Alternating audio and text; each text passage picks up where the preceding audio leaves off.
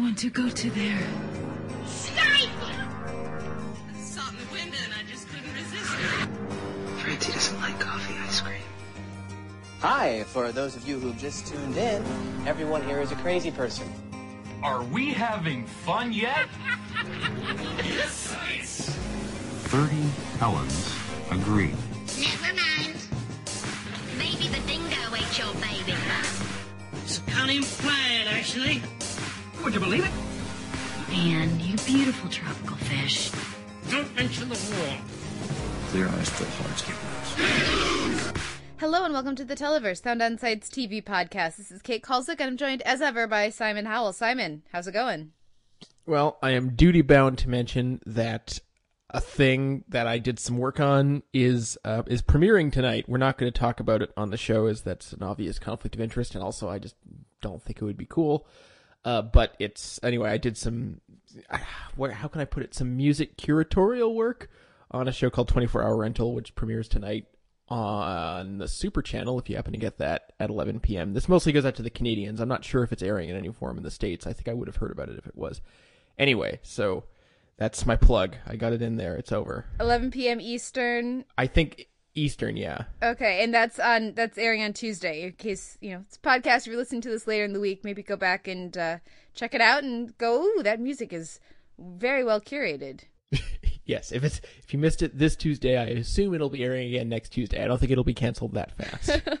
we will not be discussing it on the podcast, but uh, let, I would I look forward to hearing if anybody checks it out. I haven't seen it, so I would be very curious what everybody else thinks.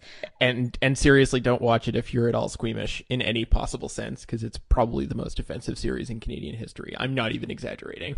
Interesting. I'm I, I've heard almost nothing about this other than just tidbits as you were working on it, uh, picking music and stuff. Uh, so I'm that I would not have guessed that based on our conversations. So I'm very curious.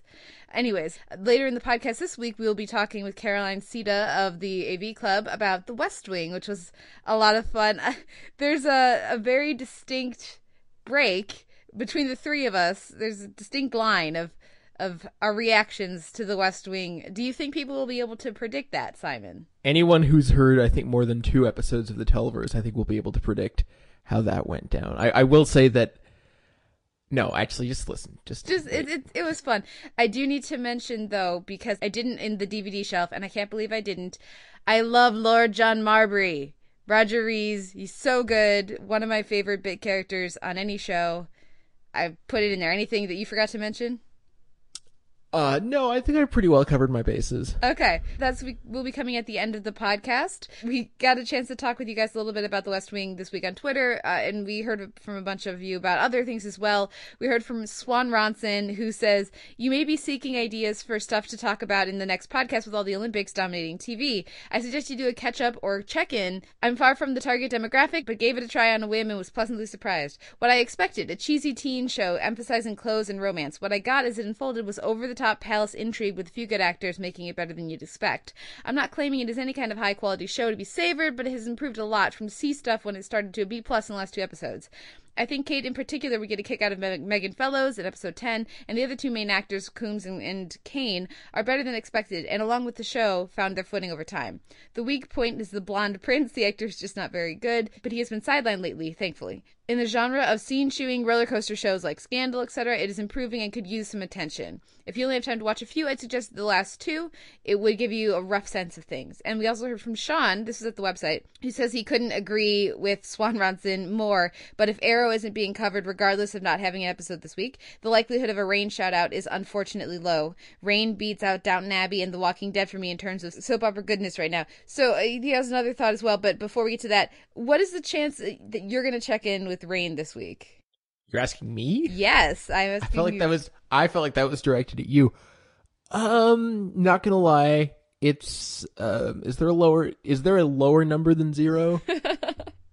I, I'm pretty sure that there's there's not there's negative, but I don't really know how that would work in terms of TV viewing. I will make an effort to check out the last two episodes of Reign, and if anyone wants to tell me a a sampling of Arrow episodes that I should watch, having seen part of season one and part of season two, tell me which episodes from this season I should check out. I'll give you a max of three and I will watch them if at all possible because I've I've been trying to give Arrow a shot at various points in its run because there's so much praise for it amongst certain circles, of which I am one.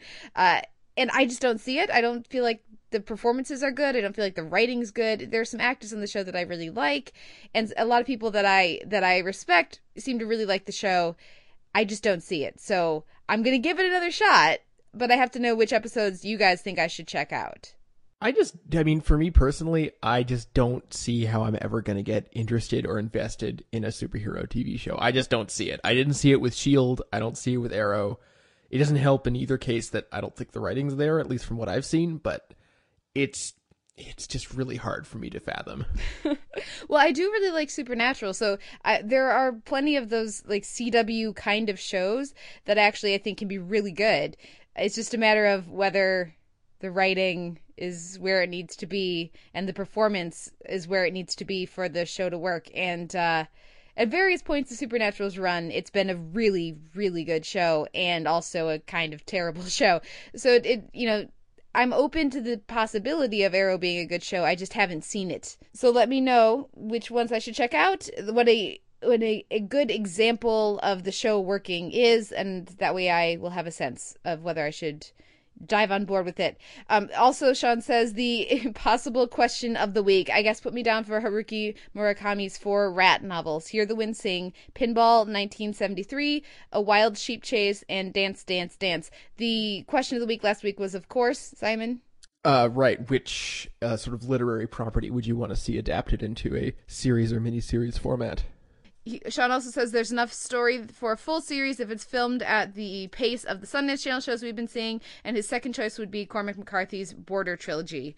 Um, on the question of the week, Carl also says, "What a great question! It seems like there are a fair number of great sci-fi or fantasy series that could be the basis for good TV. I will be interested to see what MTV does with Shannara. If done well, that might make room for some other fantasy series. I didn't realize that MTV was doing Shannara. That should be that should be interesting. I've read some of those books. Um, he also says, I know there was a Hitchhiker's Guide to the Galaxy movie that kind of flopped, but I think that universe uh, is always more of a fit for long-term storytelling on TV. I would welcome an update of that. I also think you can make a great TV series set in the Harry Potter universe because there's so many great characters and environments there. And there was there was a Hitchhiker's Hitchhiker's Guide to the Galaxy TV show. I am gonna just scandalize people by saying I didn't didn't think it was very good. Have you seen the Hitchhiker's Guide to the Galaxy TV show? I feel like I've seen a little bit of it. It was a really long. T- My Douglas Adams fandom is very old, but I remember it being incredibly faithful, probably to its detriment. I feel like if anyone's going to do that again, they may as well just use the universe as a kickstarting point and then just go somewhere totally different with it. Yeah, that seems like that would be a uh, a, a, better approach. It's just it's so 80s. The Hitchhiker's Guide to the Galaxy show, uh, or it feels very 80s at least. Um, and uh, it just didn't really work for me in a way that I was hoping it would after being such a fan of the books. But I'm sure there, I know it has a very strong cult following. Um, as for Harry Potter universe, that's an interesting idea. I don't imagine jo- uh, Jo Rowling is gonna, you know, be up for that. But uh, but I think that's there's a lot of space there for an interesting show. I have no interest in Harry Potter, and it's clearly never going to happen anyway. Oh, it's hilarious. Of course, you have no interest in in in Harry Potter. It's for kids and people who like good things and happy yeah. things. Yes. Yeah, no. well, moving Nope. on. We also heard from Kyle who said uh, about the the Golden Girls theme song, but the card attached would say Simon is right. Yes, Leave it- clearly. Leave it there. Mario also dropped a, us a line to let us know that "Thank You for Being Your Friend" was a hit song in 1978 by Andrew Gold before it was the Golden Girls theme song. I didn't know that. Did you know that? I did not. I felt bad for not knowing that. Uh, this week also, of course, had the the premiere or debut of House of Cards season two. So we talked some House of Cards with Randy, Keith, Swedge, Carl, and Ron. And my review of all of season two is up at Sound on Sight. You uh, most of it is spoiler free. There's one paragraph that is in bright bold red letters spoiler tag that has spoilers but the rest of it is spoiler free so if you're curious you can you can check that out uh, we'll talk about House of Cards a little later in, in the podcast. Also heard from Jow. Do you have, have any thoughts on David Fincher's future remake of Utopia? It was one of my favorite shows last year. It's quite unique. One of those few shows that is a true original. By the end, I was questioning everything and believing nothing. I didn't even hear about this show. Nope. I I'm I'm with you on this one. It's a BBC show from last year, and somehow it fell through the cracks. So I'm I'm intrigued. We'll see if I can find some time to catch up with it. Uh, talked The Walking Dead with Carl and Ken. Talked Scandal with Les, and uh, we got some great West Wing episode suggestions from Matt, Maeve, John, and Carl. So thank you for that. No new iTunes ratings or reviews this week. Maybe we'll get one this week. That would be nice. That would be excellent. But for now, let's take a break and come back with uh, a brief segment uh, looking at a few of these uh, new shows that are starting up this week after the Olympics wrap up. So we'll be right back with that after this. This is an incredible opportunity.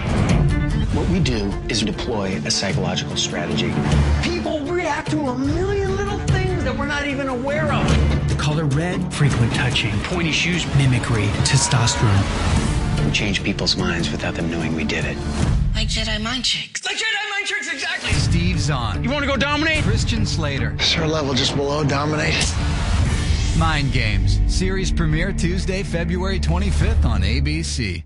This week we have a few shows starting up on NBC after the closing ceremonies of the Olympics. This week we're going to have About a Boy, which is of course the new comedy from Jason Katims. On Sunday, Growing Up Fisher with J.K. Simmons will be starting up also on NBC, and then next week Tuesday, ABC's Mind Games will be will be starting up.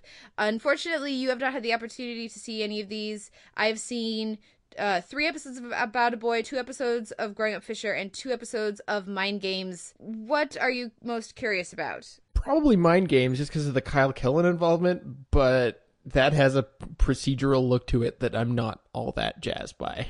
Yes, Mind Games is the most procedural of Killen's shows so far, and of course I say that having seen all what two episodes of Lone Star, it's hard to really gauge that. But compared with uh, compared with Awake, Mind Games feels much more standard issue, and so it was definitely a disappointment for me. I, I enjoyed the cast, the main cast, that is. However, it's disappointing after Awake, which is a show that we both really enjoyed and felt was underappreciated, particularly by audiences.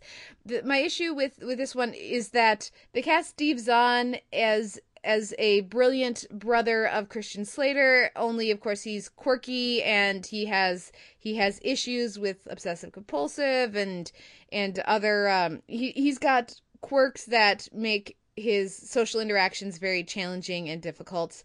Um, so he it's the basically it's the monk syndrome that you know sort of gained popularity where it's a brilliant person who has problems, but it's he's on full turned up to 11 Steve Zahn mode and it doesn't really work for for me. The second episode they made available was actually the the fifth episode in in the production and so it's a little bit later. I don't know if they'll be airing it earlier or later. You never know, you know, depending on on you know what the show and what the network is trying to prioritize. It could be the second episode of the show, it could be down the line, but that is toned down a little bit by the by the time you get to the fifth episode, but it's still there. It feels unfortunately disposable. The series in, in the couple episodes I've seen, and it doesn't have anything near the emotional uh, weight of either Lone Star, which of course was such a fantastic pilot, or Awake. Without that that family element, without that uh, strong hook and tie into the the lead characters that both of those two previous Killen series has, it's it's hard to really connect. So I'm I'm I'm I'm disappointed in it just based on how much we re- did really love those previous two Killen projects. Um, I'm hopeful that it that it can gain some traction.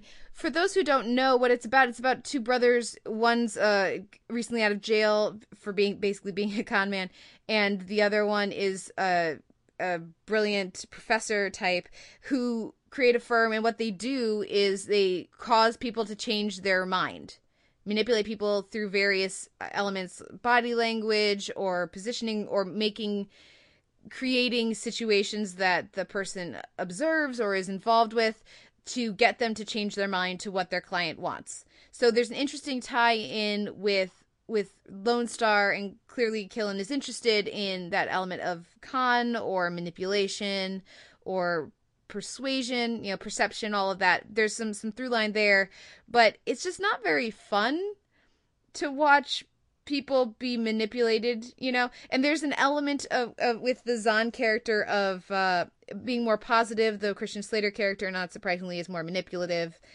But uh, but still, it's the show doesn't have the fun that it, I think it needs, and the characters are still not quite there in the first couple episodes. Maybe it'll come together in a better way later in the series, but in the season that is. But uh, for right now, I was disappointed. And keep in mind that this is a series starring Christian Slater, so there's a very good chance it's just not going to be watched by humans. Yeah, it's interesting the way that uh, viewers really, as much as you know, he's a big name, viewers don't really want to watch him on their TV every week. Are are you going to to you're going to tune in for the pilot? Yes.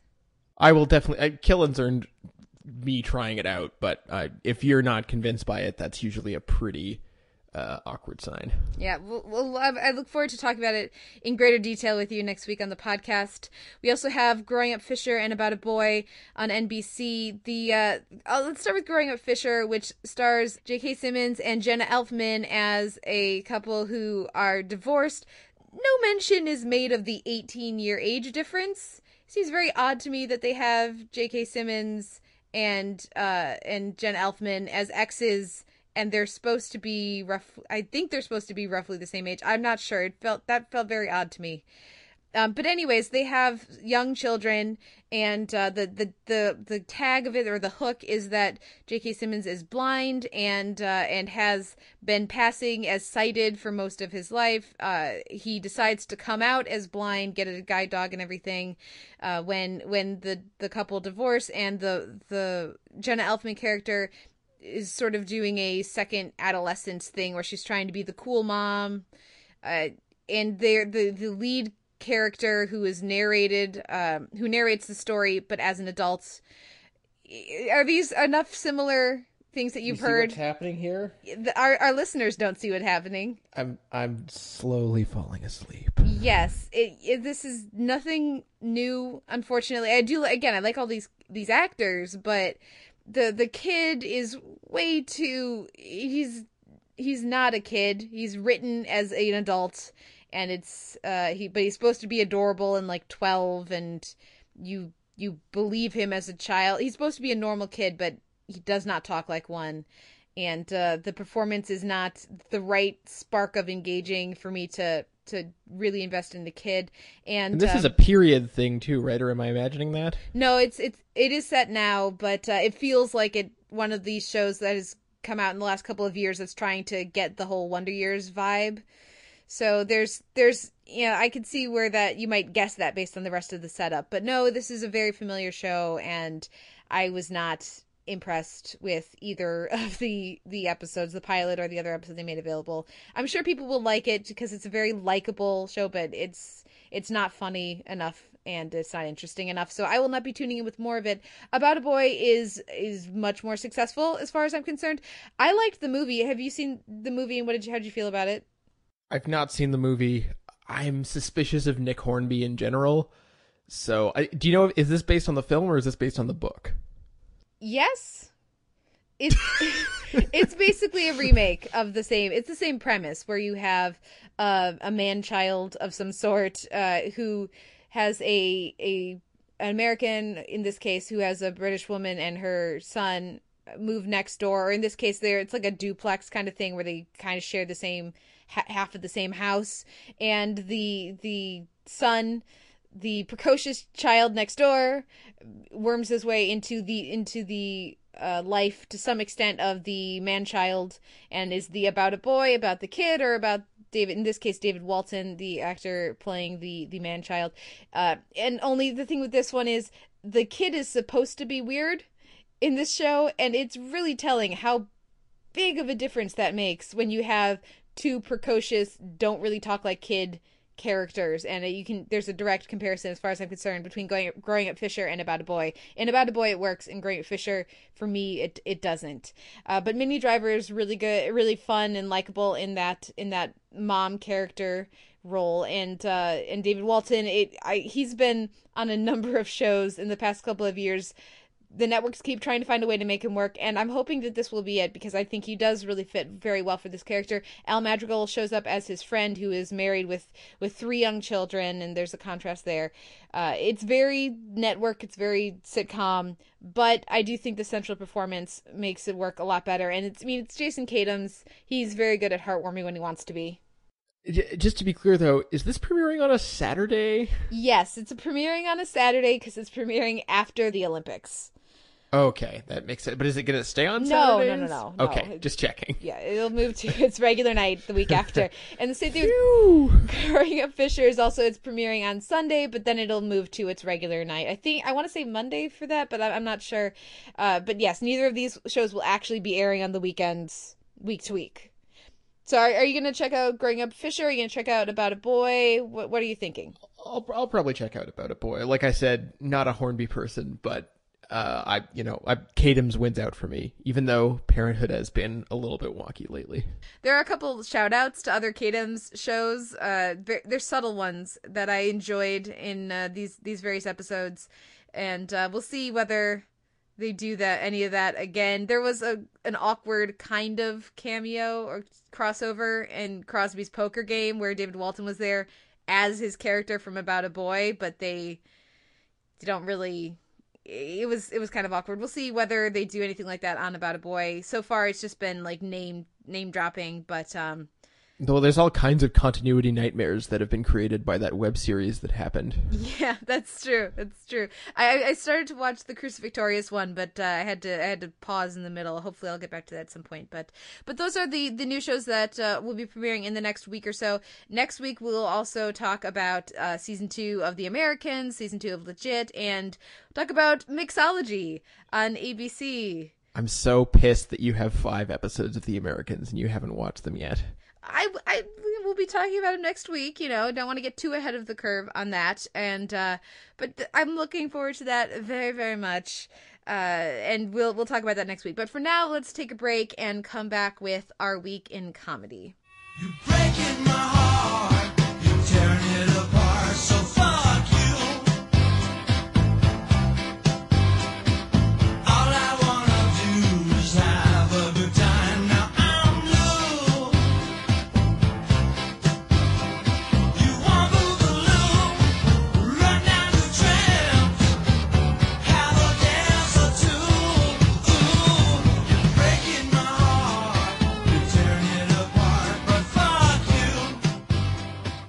This week in comedy, we have Rick and Morty, Meeseeks and Destroy, and Rick Potion Number 9. We have New Girl Sister, Brooklyn Nine-Nine, Full Boyle, Broad City, The Lockout Girls, Beach House, and Looking, Looking for the Future. And uh, you watched Rick and Morty, checked in with it. It just got renewed for season two.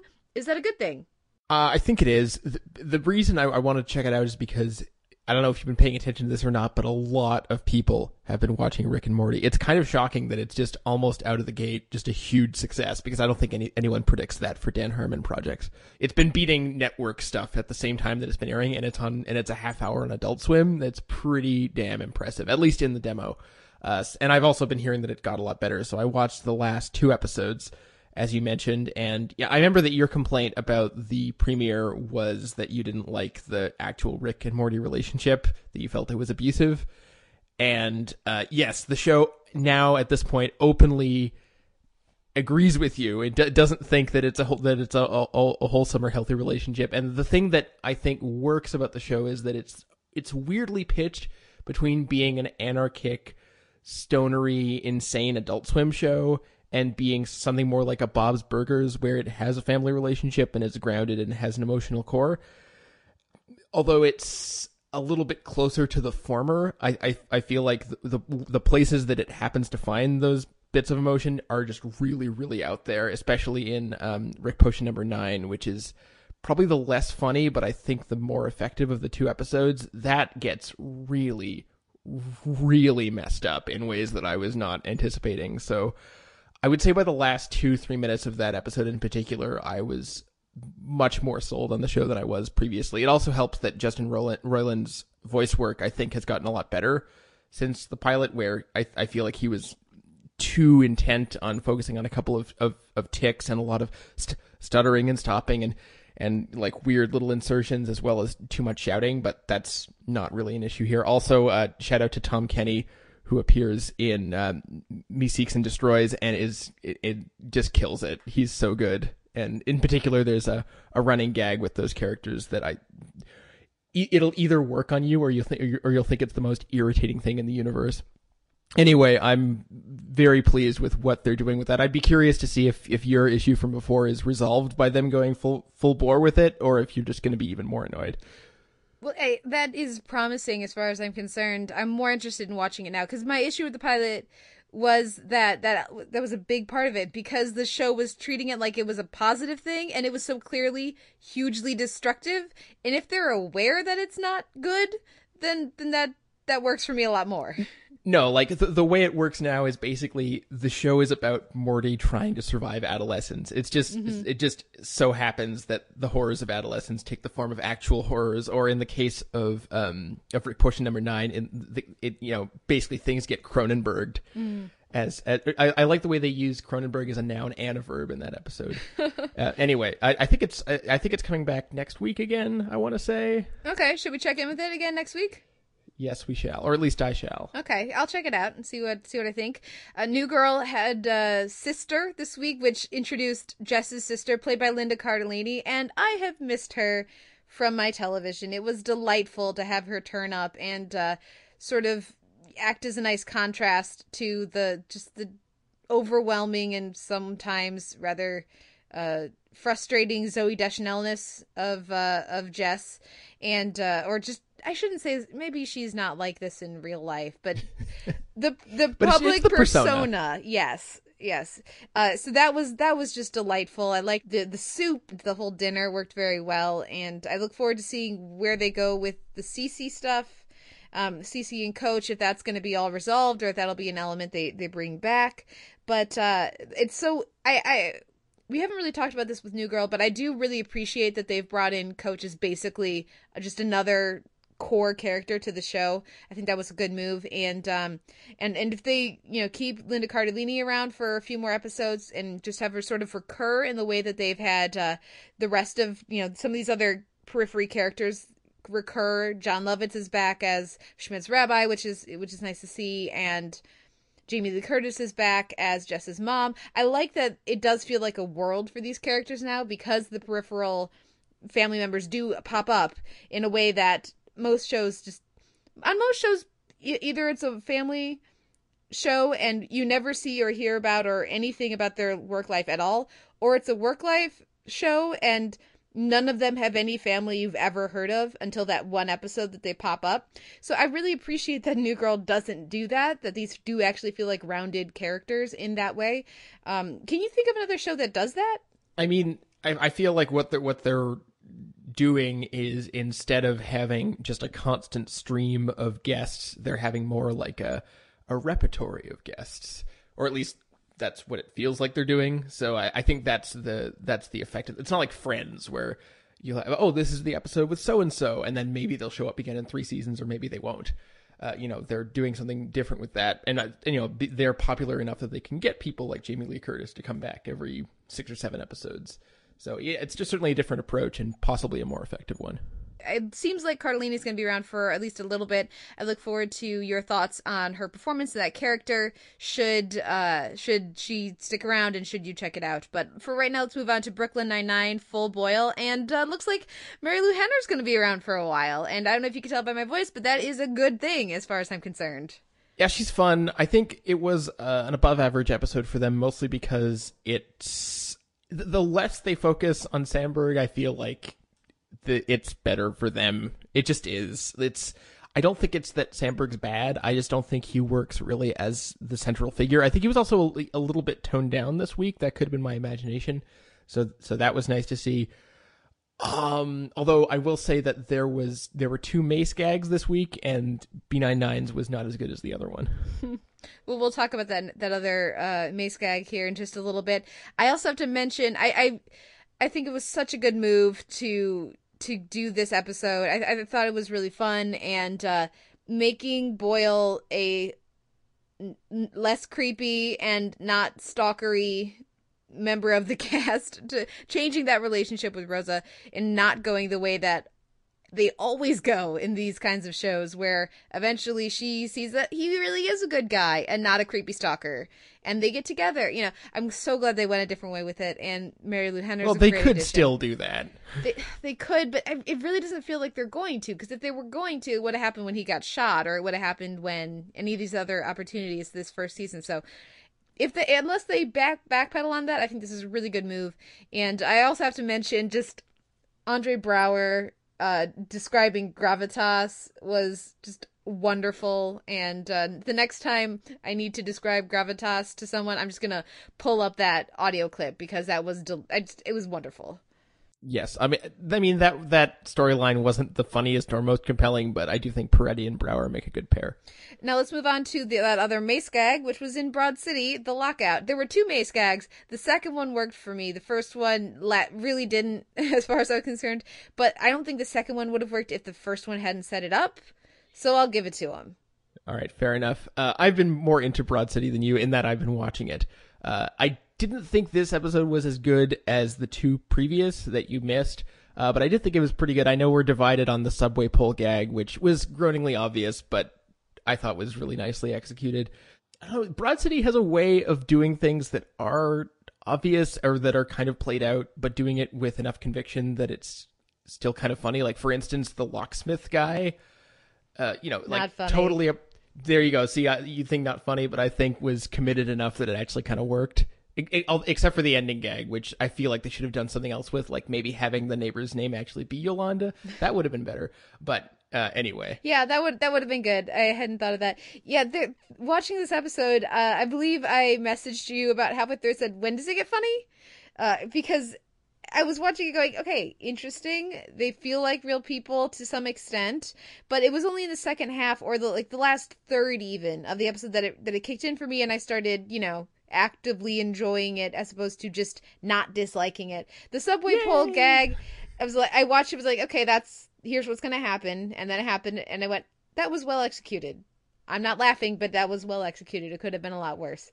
Uh, so i just wasn't really I, I i don't have the same sort of relationship with and for me a bunch of these gags just went on way too long and weren't successful. So the the locksmith gag okay i get it i'm not laughing let's move on. The parkour i i get it. I'm not laughing. Let's let's move on. But then we get to the end and and uh, Hannibal Buress's uh you know relation relationship with the one the one of the two friends. That really worked and that that scene with him made her feel much more real and honest. And I enjoyed from there on the rest of the episode. I don't know if I don't know if I would have enjoyed uh the shift in tone when he comes on if I hadn't had the rest of the episode before it to make it feel like a shift in tone. It, it's it's it's bizarre to me a little bit. I'm not quite sure where I feel where I stand on this episode, but I did almost laugh out loud at the whole sandwich thing at the end. I thought that was perfectly pitched. my actually my favorite part of that scene is is her figuring out that there's no barter system for sandwiches. That it's just you pay with money, and that's how it normally works. I, I would say that the, the locksmith thing I I connected personally to. Um, there is an episode of the web series that is joke free. That is literally just them walking around the city being perved on by a bunch of creepy dudes and then reenacting the dance sequence from Do the Right Thing, complete with Fight the Power. Uh, actually, Chil- Children's Hospital did something similar, but this but this was not really for comic effect. It was just them saying, "Let's not. That's not okay." And to me, that was them going back to that well in a way that was a little bit more comic, but it still felt like it was coming from a real place, and I appreciated that. Yeah, it's uh yeah, that's not okay. And uh it's nice to see a show point that out. Uh, th- this felt more broad and and I didn't I didn't see that subtext there in this one at all. it, I just felt like this was a pervy guy, not a stand-in for a, a subset or a larger than subset of the popul- uh, of the populace. So maybe that's part of the the difference of whether it worked or not for the two of us, but Maybe, but I I did like the idea that they were trying to get out of a potentially predatory situation, but they did it in the jerkiest possible fashion. So you can kind of see where they're coming from, but still they probably did deserve to get maced. Yeah, well, and also just not leaving right away. that that Yeah. that too. But uh it did work for me more than the previous episode I watched. So, but I don't feel I just don't have that connection with these characters in the way that I that I want to have. If if the characters from the last chunk of the episode were there the whole time, I would really like the show. So it's well, interesting. I I think you should keep going with it. I, I especially since that I I do think the two previous episodes were stronger. I'm just putting that out there. There's less to watch this week, so maybe I'll see if I can find the time. But I'll I'll prioritize Rick and Morty over Broad City for this next week, and we'll see what happens. Uh, next up is Girls Beach House, and we had the one of the more meta episodes they've done in, in quite a while. What did you What did you think? It's weird how it didn't even really occur to me that it was a meta episode while I was watching it, and I think that's the sign of a good meta episode. Like it wasn't ostentatious it, it it it came to me more thinking about it afterwards, just thinking, wow, it really seems like they were they have a very precise idea of what audience views on every one of these characters is, and we're openly discussing it. But while I was watching it, I was just thinking, this is funny, and this actually this really pops. A uh, couple things to mention: the cold open was fantastic. I loved that so much. The the masterpiece theater style, big sweep on the estate with Marnie was so good. Um, I mean, really, to me, this is the let's rescue Shoshana episode. Yeah. Let's make her feel like a person. Yeah, which I wonder I do wonder to what degree was was this episode them acknowledging that they failed that character or to what degree are they having an issue with the audience where they're not giving her giving them a chance to just give them a minute to flesh other people out first and then get to her later. Yeah, I, I think that's a good point. And uh, this, like I said, this is a very meta episode. As soon as they start talking about when was the last time we actually had fun, we had a good time, and we were all together, and it's so. But but while it didn't it didn't bother me because it felt also it worked in the context of the friends, especially where Marnie's at, and I just I really appreciated the different the different things we see. First of all, I should mention lovely to see Danny Strong pop up on my TV again in a, in a very different role on a very different show. Very much appreciated. I loved having Elijah back this week. Uh, yes, and I I like I, their conversation at the end is is fantastic and hilarious. But I, I think on another meta level, I think it was important for them to have an episode that works and clicks that didn't have any Adam content because I think even they know that they're hugely at risk of making him their most likable and sensible character. Yeah, and and again to move the at least for an episode to move it back to being about these relationships and it's also a nice way to check in and see where they were in you know season one and where they are now where all these different relationships are and i also i just love the way it felt very it felt very real while also being very heightened but it felt very real to have everybody's having a good time and and Marnie's you know kind of pissed off but then as soon as she does start doing the choreography she's having fun again but then that doesn't mean that she's not pissed off you know like so it, it, having this big fight and then the next day they're still all friends but you know they've just been a little bit more honest with each other i mean it, it felt very felt very realistic to friendships to, to, to real friendships that are, are based on a lot of life experience that can withstand a big blow up and a round of honesty that maybe they weren't ready for. Uh, mm-hmm. it, it was good. And the, the, last little touch, you know, like little beat of them waiting for the bus, I thought was really adorable as well. Yeah, which you wouldn't think that they would have room for at, at, at the end there. Um, I mean, in, in terms of just meta stuff to point out, the idea of talking about audience expectation and things they're just going to have to put up with while having an entire episode of Hannah in a bikini, mm. I think was important. Like, nah, this is what we're going to do. You can suck it if you don't like it. And, um, and also the way that they finally explained Charlie's exit. I love that they were in no hurry to do that. I remember, I don't know if you read this, but after he, you know, it was a semi public thing when that actor left the show and, and then it was either, um, uh, Dunham or Jenni Konner said something about, well, if we needed to depend on a male character to make the show work, that would be kind of sad. and so I, I love the uh, on another meta level the way they they waited all this time to explain in one scene how he left like off screen. I think was uh, kind of a righteous thing for them to do.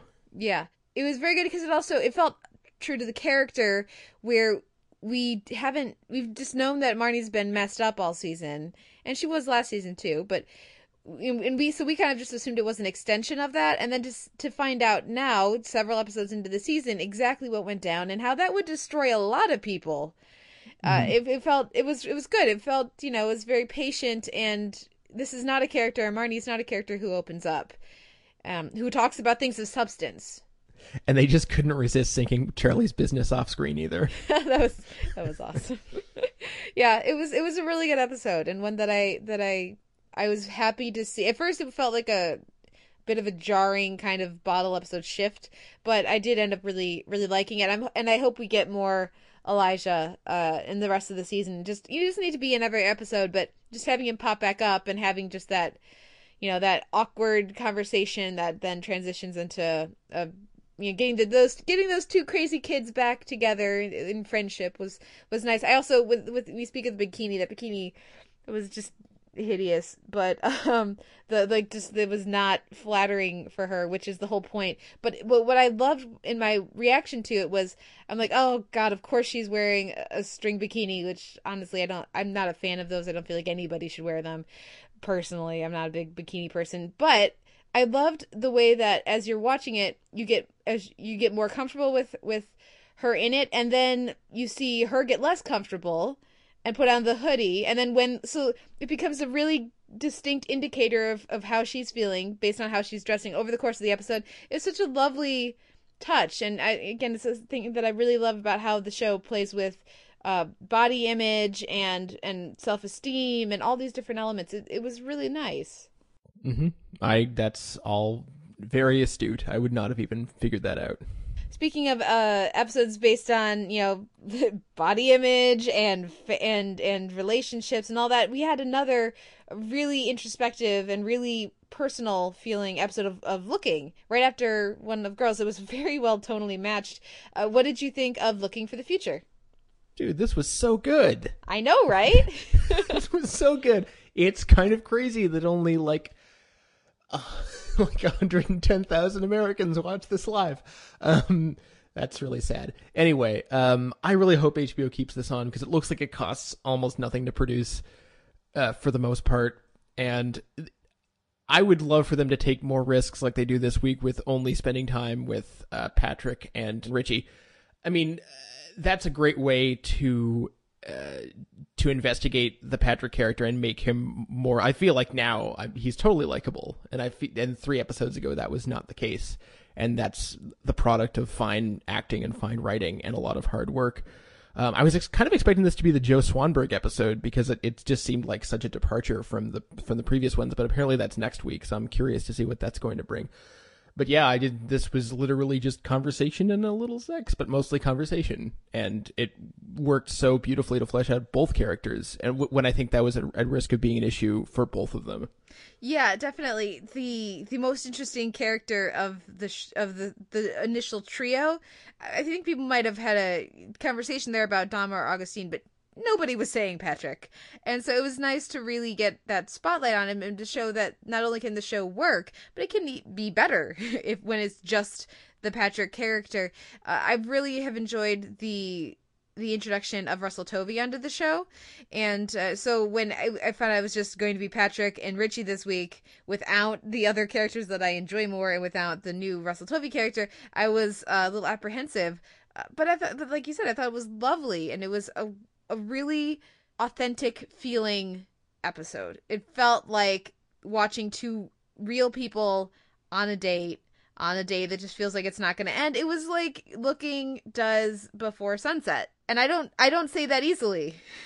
I've heard that comparison made. Uh, I I don't want to really know what it looks like when they try before midnight, but whatever. Yeah, I just I thought it was a, a significant step up even from what they've done so far, and I think it's really too bad that like I was I was talking to someone about the HBO lineup yesterday, and I mentioned that uh, I think what I said was, well, they can get away with True Detective being so doodly because they have girls and looking right on right afterwards, and she said, "What's looking?" like, that that to me is an indicator of just how insanely low profile this show still is. Yeah, we'll see whether it manages because there's been a lot of praise for this episode. It's not just us. Apparently, everybody who watched it liked this episode too. So hopefully, it gets a little bigger of an audience. The last thing I, I do want to mention about looking is that we have uh, reviews of looking at Sound on Sight every week. Uh, one of our writers, Brian Rucker, reviews the show, and his reviews are always wonderful. So people should check out those reviews at Sound on Sight.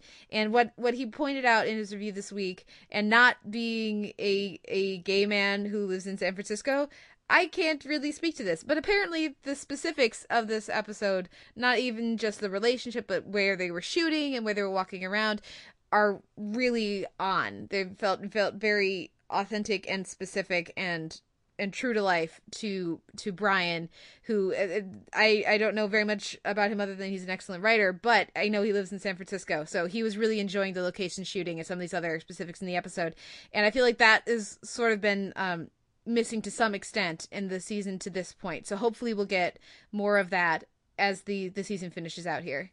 All I know is it was the first episode where I thought to myself, "Man, I really need to go to San Francisco sometime." Yep. Well, what wins your week in comedy this week? Oh, that's tricky because I want to give it to Looking, even though it really it its its positioning as a comedy has never been more arbitrary than this week. I don't think. Uh, so I, based on the shows we've talked about, I will give it to Looking, but I wanted to give a shout out to Rick and Morty for for I think improving leaps and bounds from the pilot. Yeah, it's really it's Girls and Looking, and uh, I'm giving it to Looking too. So hopefully people will will tune in and check it out. But for right now, we'll take a break and come back with our week in drama and genre and everything that's an hour. we'll be right back.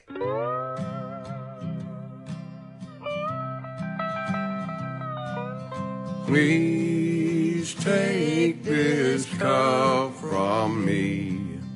Please hear my anguish cry. Oh Lord, take this cup from me. Please let it pass on by. Now there's a hole in the backyard. It's broad, wide, and deep where the old empty bottles are piled. Cause the fruit of the vine, beer, whiskey, and wine have been with me since I was a child. This week in drama and genre, we have The Walking Dead Inmates, the pilot for Star-Crossed. We have. Sorry. Season two of House of Cards, and we'll be specifically talking about the premiere, but uh, also a little bit about the rest of the season. Justified, Kill the Messenger, and True Detective: The Secret Fate of All Life. And for The Walking Dead, I liked it. I thought it was uh, in keeping with many of the strengths of the premiere, and and I I the, some of the different character choices really worked for me.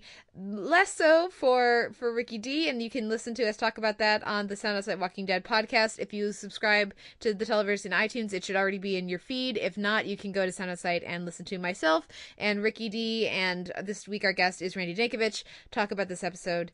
Um, but I liked it. And now uh, next up is the pilot for Star-Crossed or Romeo and Juliet with Aliens, as I've been basically referring to it. This is on the CW. It just premiered last night, and like you need to say it's on the CW. That's that's that's very true.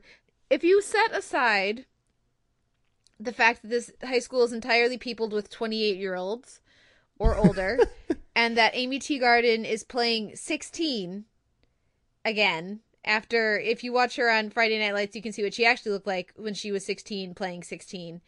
Uh, if you put that aside, if you put aside some uh, really unfortunate uh, choices as far as character descriptions and and just not spending the time to make any characters feel like people but instead fit into one of a set number of tropes you have the racist character or sorry the speciest character you have the the supportive character you have the uh, i mean there's this is this is a show that is not going for specifics.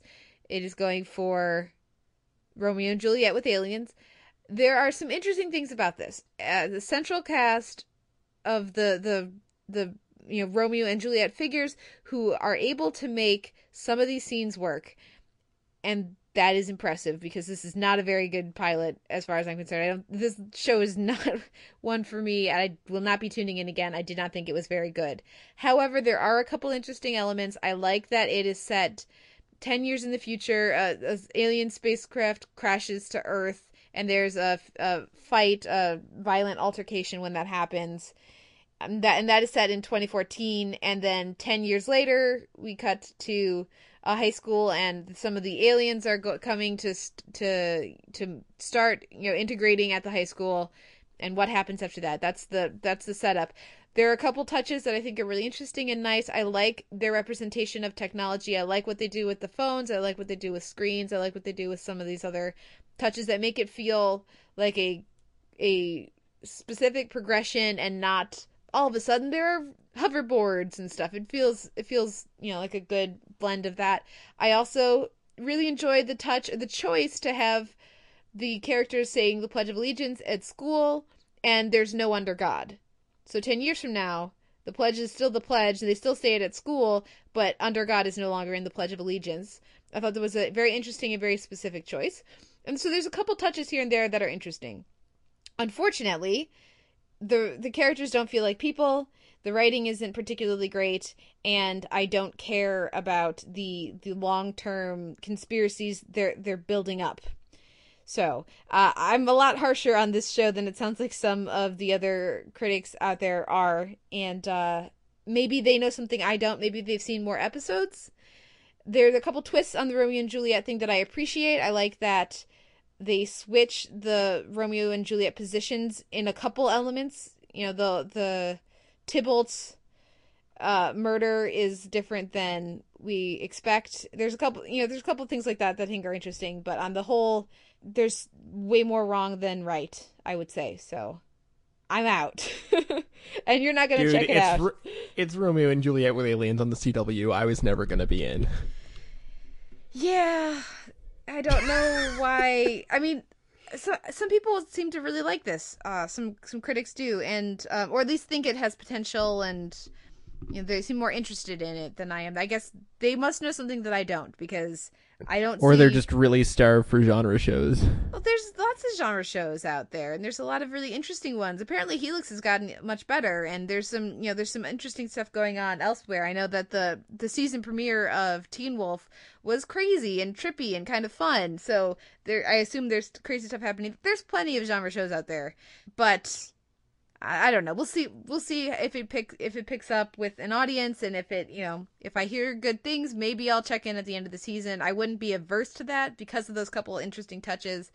But based on this pilot, uh, I have better things to do with my time than watch more Starcrossed. Let's move on to House of Cards, and I'm pretty sure that's how you felt about the first episode this season.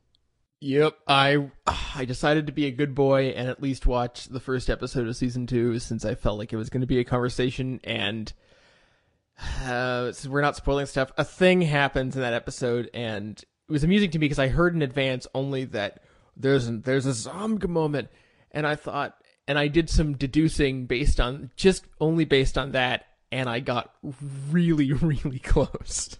You got hilariously close to guessing. So I think that was a sign to me that, okay, this show is not going to get a whole lot smarter. I mean, I mean, even after hearing you talk about what happens with the character, because you, you, it became pretty clear to you that I wasn't going to watch anymore. Yeah. So you sort of, sort of explained to me stuff that happens. And even just, for instance, the way they decide to, and correct me if I'm wrong on this, but it seems very much like they decide to humanize a, a, previously chilly character through sexual assault, which is one of my least favorite storytelling tropes. Well, they don't humanize that character in that way. It fills in some gaps and it gives that character something to do. It gives narrative direction for the season that is far more engaging than the season before. So uh, there, I, I see what absolutely see what you're saying, and if that's what they were going for, I would feel the same way about it. But instead of it being let's look at this character be so traumatized because of this sexual assault we found out happened uh, in the in their backstory, it's no, this is still the same person you met before. This is one thing that happened in their life that led them to the point that they are of where they are now, and um, and and the the performance is fantastic and the bigger thing for me is that it points out the way that season 2 of House of Cards is a direct reaction to so, certain elements of season one. And that's what really encourages me about the already announced season three of House of Cards, which, based on what we've done the last two years, I will probably be reviewing for Sound on Sight again next year after watching it in like a day, like I have the past two the past two years. There's there are several elements of season one that just didn't work, and uh, while it was a very uh, interesting show and one that got a lot of acclaim based on just doing certain things well, not great, I think either of us would say, but just very proficiently. There was definitely glaring issues, and most of those are addressed this season. So Kevin Spacey talking to the camera happens way less, so much less. It was just wonderful you, to the point where you could forget that that was a thing that this show did until like the one time per episode it would happen. And, but but comparing that with the almost constant, you know, talking to the camera in season one, I mean that was that's a distinct change as far as I'm concerned. You also have that that smug tone that comes from Kevin Spacey telling the camera what he's going to do and what all the other characters are going to do, and then all the other characters doing exactly what he's already told you they're going to do that is reduced. And so the tone is is much more palatable at least for me. You have the the uh unfortunate i think the show thought it was sexy or they thought it was creepy or they thought it was interesting sex scenes in season 1 that really didn't work. You have uh that addressed and for the most part removed from season two. So and this this other character given a new and more interesting narrative direction to approach. I mean, they took they took a look at season one and said, you know what was interesting and what was not interesting. Everything with Slugline wasn't interesting. Let's change that in a way that uh, fixes that problem. Everything with Gerald McRaney was interesting. So let's give him a lot more to do this season. And knowing where your flaws are and addressing them is a really good thing as far as I'm concerned and I, having read your review and and had some conversations with you about that, all that stuff sounds great. I don't know if any of that addresses my core issue with the show, which is that it creates a universe that I find completely uninteresting. I gotta ask you, West Wing or House of Cards? I'm glad you asked that question because I was just about to get to that. I feel like I like them about the same. And they kind of have the opposite problem. Like I, I have some I feel like West Wing is kind of myopic and naive in a way that I find eye rolling and sometimes infuriating. And House of Cards seems just as naive to me in that it, it's like really no one on Capitol Hill is this smart. No one is this is this cunning, and I that to me is is the the real Achilles heel of the show is that the Spacey character and performance is just so deeply uninteresting to me, and the whole universe bends to his will. So as long as that's the case, it's really like I I like Spacey even less than I like Buscemi on Boardwalk Empire, which I know is heresy to you, but I just I really do not like that performance. I don't like the character. I don't think the characters, and it's not that I dislike the character. It's that I'm not interested in the character. They they give him a couple moments here and there over the course of the two seasons that make him feel more interesting and rounded, but for the most part, he's very constructed, very carefully constructed facade. That's what the character is. And that's all the character will let you see. When we get a crack in that, that's where the character becomes more interesting. And we see that in season one when he goes back to his college and hangs out with his buddies. And we see that a little bit in season two. There's a couple moments, and those are the moments that are standouts for that character that make that character interesting. And we get uh we get a little bit more of insight for a couple other characters in that same way uh, in in this season that makes them more interesting. But I, I do absolutely agree. The biggest flaw with the show remains. Uh, friend of the show, Todd VanDerWerff of the AV Club, put up his review season two, and uh, I feel like we can say friend of the show, right? Yes, we can. And for him, the biggest point, his biggest problem is that the show isn't about anything, and I think that's a very valid point. But for me, the biggest problem. I, I, I can accept that the show is not really about anything my problem is that if it's not going to be about anything, it needs to at least be fun. And when you don't have any character who feels like they're a legitimate threat or a legitimate opponent to the Kevin Spacey character, it's not interesting and it's not fun. And I feel like if you're going to throw in Molly Parker, she's probably a pretty good choice for someone to be an adversary. And, and she's very good. They do, I'm sure she's great. They don't waste her in a way that I was kind of expecting. So I think she's Okay. a highlight of the season, and I think she could become very. There, there's some really nice character moments with her as well. I like that they give Remy more to do as well. I like that they bring in Jimmy Simpson in a dramatic role. How great is that? That's that's pretty cool, but again, like as long as this is the universe and like as long as this is the playpen we're working with, I don't know if I'm ever going to be on board with House of Cards. Well, fair enough. Let us know what you think of House of Cards, where you're at with your binge viewing or meeting it out over, uh, you know, a, a several month span. I'm very curious how our listeners are, are consuming House of Cards. But for now, let's move on to Justified Kill the Messenger. Uh, what did you think? Ah, It's so nice when Justified is cooking, isn't it? Uh, it was wonderful. I feel like yeah, they took maybe two, maybe even three more episodes to get really rolling than usual, but I feel like now we're fully at that point. How relieved were you when we got to Ava's last scene, by the way? When she was cutting, I, I was assuming that that was what that was going to be. I, I figured it was, you know, especially with the, the the shout out earlier to hair. the Last actually last week, the with the shout out to her actually, you know, being a hairdresser, which is how that character started. That's where I figured it was going. The highlights for me in this episode are, are less about that and uh, much more about Art. But but continue your thought with Ava. Well, I just I think that that was a great use of series memory Mm. uh, in terms of you know calling back to her form, which we've never we never saw her at her old job. We just saw her the first time we saw her. She just shot Bowman in in, at, at her uh, at her dining room table. But um, I just thought that was a that was a great callback and a way to say that you know she's turning this she's turning this corner. And from what Yost has said, I think we're going to be spending more time with Ava in that setting, which is fantastic. I love that we get a, a, a view uh, a depiction of women's prison that is has almost nothing in common with Orange is the New Black. There's nothing funny or amusing. The way that they depict that world is just there's nowhere to hide. There's no corners, there's no walls, there's big open spaces where everyone is here and everyone is dangerous. And that was a, a great way to introduce that world. Yeah, well, it's a very different type of prison. It, this is not the tax evasion prison. This is the you stabbed a guard prison, uh, and so this is where it got sent to. At, Right, at yeah. the end of Orange is the New Black. I guess that's a spoiler, but uh, I, I do think that would be interesting. And I liked the, as far as she goes, I liked the subversion of what we're expecting with, uh, with the, with the Nazis or the neo Nazis, I should say. Another great use of series memory, by the way. Excellent use of series memory. And uh, how relieved are you that we now have the Crowes teaming up with the Crowders? And it doesn't look like, as I was predicting to toot my own horn a little bit, unless I'm proven wrong next week, it doesn't look like we're going to have the Crowes as some season season long villain, but they're just part of the tapestry. Uh, that would be great. I really, really love the scene we got with Boyd and the Mexican cartel folk talking about Korean history. If only because uh, we got Boyd saying kimchi, which was just a, a pleasure heretofore unknown to us. Uh, so much good this week. Um, trying to think of what else to mention. Yes, you, you, you what did you have to say about Art?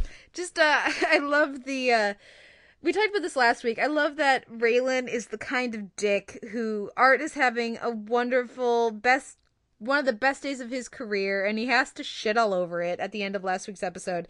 And I love the fallout from it this week. I love that Tim and Rachel know exactly what's up or have a, a, a inkling and try in their own ways to address it or to, you know, figure things out, but they know Raylan and they know Art. Uh, the way that the episode opens with that wordless, you know, opening at the bar I thought was lovely and uh I look forward to what's gonna be coming next. Oh, man, they've been killing the cold opens this season. Uh, they've just been getting shorter and punchier and, and wonderful. This was another longer episode, by the way. Did you notice? Because I didn't No. until afterwards when I looked at the at the running length.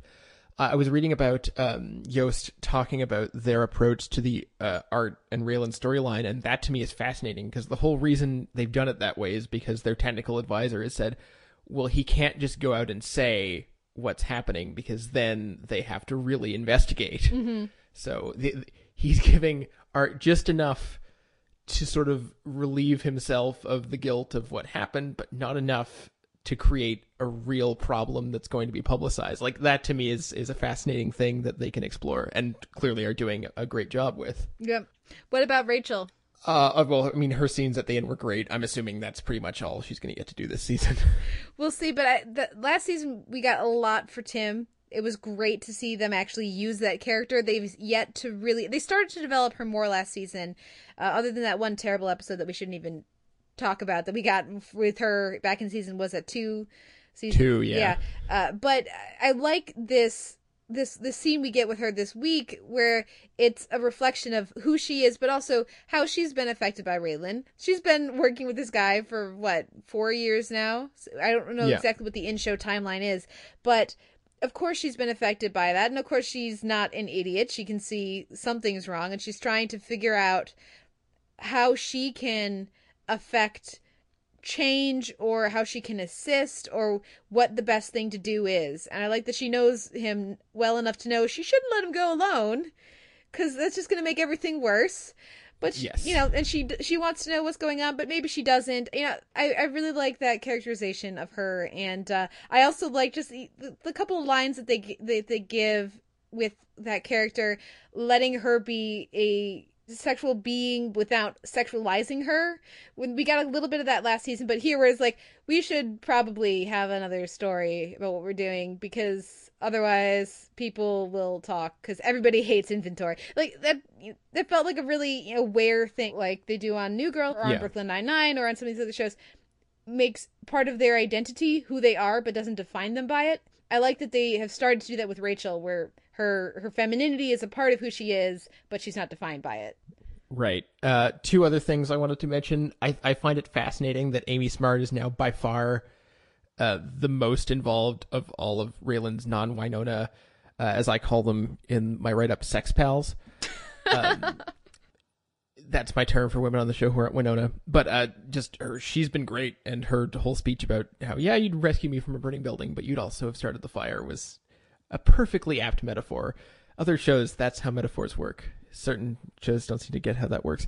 The uh, and the other thing I wanted to mention is out of the Crowes so far. I know that Rappaport is getting all the ink, but I think AJ Buckley is fantastic. Yeah. as uh, as as Darryl Jr. He's just been uh, sorry as Danny. Um, he's wow. He's just so horrible, and just the way that he makes Amy Smart so uncomfortable this week is is it's just visceral. It's just really unpleasant to watch.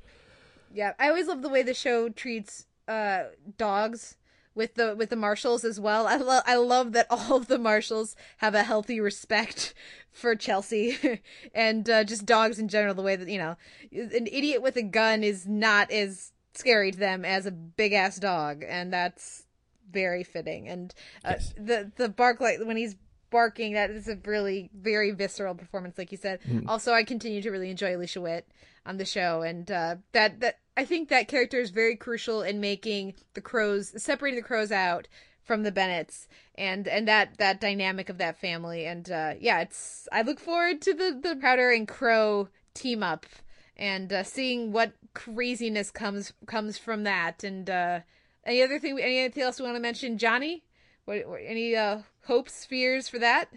Uh, I just I, if he survives next week, I'd be very surprised and actually even a little bit disappointed. we'll see what happens with that. Um any other thoughts on Justified or shall we move on to True Detective uh, there's so much else I could go on about, but we we're, we're, We're, we've, we're, we've done this long we've enough. Run, run so much longer than we thought we would this week.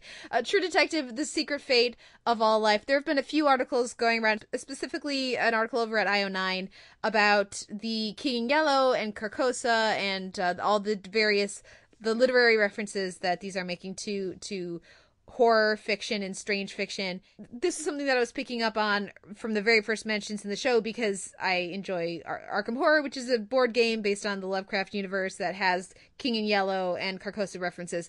I really wanted the end of this episode to go full on like Portal, Cthulhu, I don't know, something very str- like I really want this show to just go all in one of these episodes, the Twin Peaks style, where about episode six you realize that you're actually watching a genre show. I would love it if they would do that. It's it's not going to do it, but I would love it. Dude, the spaghetti monster is totally Cthulhu. Um, first of all, I just want to say that this was better than last week's episode. I think there's no question about that. Yeah, it was At least really good.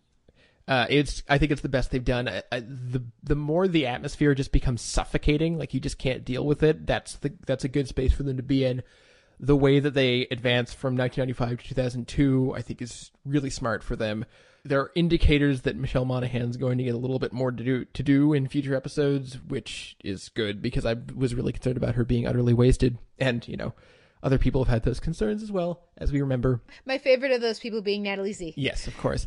The uh, honestly, um, I'm I'm gonna be on the True Detective podcast this week, so I don't want to go on too much about this. But there are indicators that perhaps they're gonna go full on Zodiac with this and not even resolve the case.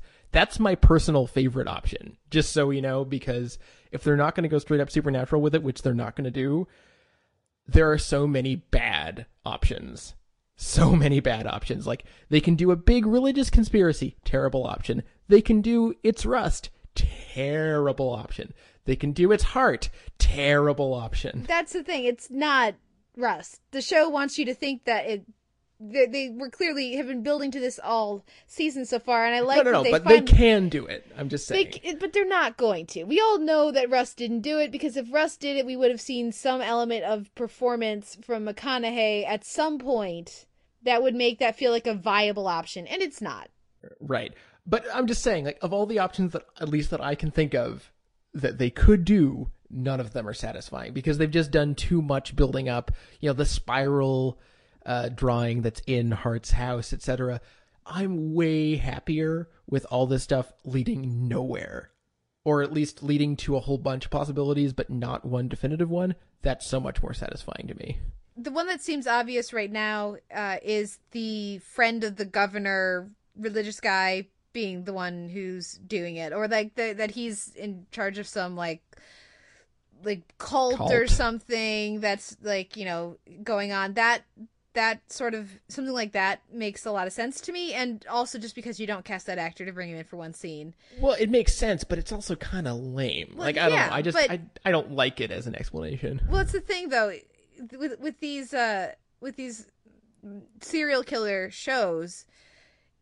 Sometimes you know there's a couple of them that are handleable, that are fascinating, and the reveal works and is interesting. And then most of the time, when when you have somebody who killed somebody, it's for money or because they're psycho or because there's not a com- hugely compelling there's not an answer that's going to satisfy you or feel like it's it's warrants the violence or the the everything that came to that point because that's not how life works.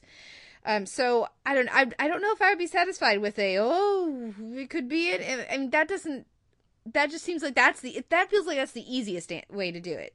It's- Seriously? Yeah. H- HBO viewers would be so pissed Yeah, if that happened. But narratively, that's the easiest option. I think it's a lot harder to make an actual answer work and feel satisfying.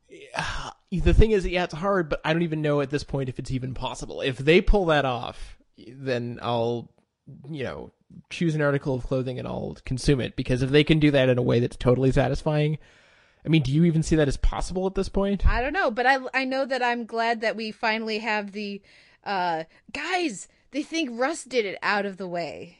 Yes, and it's it's good that they have it out of the way with so much story time left to go. Well, and I also like that that that little bit of, of dialogue goes a long way towards making me enjoy the episodes that came before, where uh, Hart says, "Oh, if you haven't been learning anything from him, he's been studying you. If you." Then he's been gaining from this whole conversation, and that that gives you a reason for why he's still been sitting around and actually saying all of this. So that I, you know, I appreciated that element to it as well.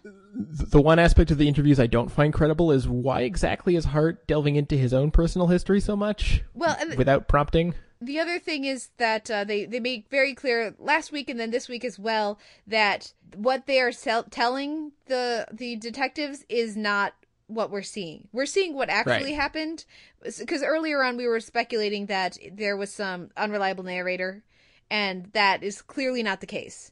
So that, you know, we don't know how much of what we've seen in flashback they've actually told them. hmm Um, the the I guess the other question I wanted to throw out there, and I we don't really have a definitive answer on this yet, is you know we have so much of Rust philosophizing, which is you know great to watch. It's it's good fun, and I just as a very minor philosophy nerd, I dig aspects of that when I notice certain shoutouts happening. But I think there's an interesting tension of how much of this is Pizzolatto informing us of the ethics of this universe and how much of it is just Rust spouting bullshit. And we really don't know. And I think this is the first week where, at least to me, where where those rants started to feel really unhinged. And that was a that's a very careful balance they're doing there. Yeah, I think that's working really well. The other element I want to mention is it was bothering me a little bit last week, but particularly I noticed it this week. I, they have start I've started to see cracks in the Hart conversations because at the start of you know like episode 2 episode 3 we have him sort of joking away his infidelity. And then 10 minutes later in his timeline he's remorseful and soberly looking back on on their relationship uh and it, that doesn't that doesn't track. So I'm hoping that we're done with the the Hart part of that conversation or the the questioning as well because I'm starting to see the seams there and uh and that it's a tricky thing to pull off. They've mostly done a good job with it, but they're trying to have their cake and eat it too at this point. So we'll see. Hopefully that that part of it is done and we'll just get to move on from here. Any final thoughts on True Detective this week? That besides obviously that everyone should listen to the Sound Sight True Detective podcast? Yes, which I will be on this week. Uh, no, except to say that I'm going to refrain from any more long term speculating, especially since there are people I know who've seen more than us, which is immensely frustrating. Fair enough. Well, uh, Simon, what wins your weekend drama? Ooh, I kind of want to give it to True Detective just for really coalescing this week, but Justified was really so damn good that just don't make me do it. Uh, there, let's just tie. Call it a tie. Tie. It's a draw. Yeah, right. It really was for me the best episode of True Detective they've done. Uh, that that ending, I wasn't satisfied with. You know the nothing that we actually saw, but uh, but it, the tone of it, like you were saying, claustrophobic tone was was very impressive, and Justified Justified was once again a hell of fun. So good, good. You know there was all of two shows for us to really talk about, but there were two damn good episodes. Yep, it was just a really good week. Yeah. Oh, I love how there were like four shows that we really talked about, and yet that was enough to make it a damn good week. And we went over also. And we went over. Oh my God, we were hugely over. Uh, before we go to our DVD shelf with Caroline Siede talking about The West Wing, a few show notes. Our outro music is Sweet Petite by the Bicycles. You can find a post up at Sound On Sight for this episode. Let us know what you thought of the week's TV and uh, let us know if you're watching Looking. Please be watching Looking. Uh, you can also, of course, like us on Facebook to follow the goings on at Sound On Sight TV. I will hopefully get back to posting on Facebook a little bit more this week. You can also, of course, uh, write us a review or, or give us a rating in iTunes. We have both an M4A chaptered feed and an MP3 unchaptered feed. You can email us at televerse at gmail.com or you can, of course, find us on Twitter. I am at the televerse and you are. Uh, at Sucker Howl. And Simon, what's our question of the week? Bad resolution or no resolution? True Detective. Hmm. No, no, no. In general. In general. Ah. Yes. Okay. Uh, no resolution. In general, I'll I'm, I will go with no resolution over bad resolution. You? Agreed, but I'm not sure everyone else agrees. Okay, let us know. Now we're going to take a break and uh, come back with Caroline Siede of the AV Club to talk The West Wing. Is there anything I can say other than the president rode his bicycle into a tree? He hopes never to do it again. Seriously, they're laughing pretty hard. He rode his bicycle into a tree, CJ. What do you want me? The president, while riding a bicycle on his vacation in Jackson Hole, came to a sudden arboreal stop. What do you want from me? A little love, Leo. What do you know about the Cubans? I don't know any more than Josh. Somewhere between 1,200 and 2,000 Cubans began embarking from a fishing village 30 miles south of Havana. Where are they headed? Vegas. Miami, though it's not clear how sophisticated the navigational equipment. Navigational equipment. That way's north, I think, is pretty. CJ, if one of these guys could throw a split fingered fastball, we'd send in the USS Eisenhower. That's not entirely Oh, true. for God's sake, forget about the journey, okay? The voyage is not our problem. What's our problem? What to do when the Nina, the Pinta, and the Get Me the Hell Out of Here hit Miami? Sam. Can't send them back. They go to jail if they're lucky. We'll get whacked in what, at least? Three congressional district, Dade County. Those seats are gone? Not to mention the fact that it's wrong. Plus that. What about Texas? I wouldn't worry about it. Keep Josh in the loop on this throughout the day. Me? Yeah? Uh, the thing is, my day's Deal a little with it. tight, and, and I'm happy to. It's just that Sam. I'm just saying, isn't this more of a military area? Military. Yeah. You think the United States is under attack from 1,200 Cubans in rowboats? I'm not saying I don't like our chances. Mind-boggling to me that we ever won an election. Pat Thomas wants to call up the guard. Shouldn't. He's right. You send in the guard, you create a panic situation. I agree with Josh, and I agree with CJ, and I agree with Sam. And you know how that makes me crazy. Yeah, They're running for their lives. You don't have to start a game of Red Rover with Castro, but you don't send in the National Guard. You send food and you send doctors. Sam, see that INS is working with the Red Cross and the Centers for Disease Control. I got my guy from CDC on the phone right now. Go, talk to him. Talk to him. Moving on.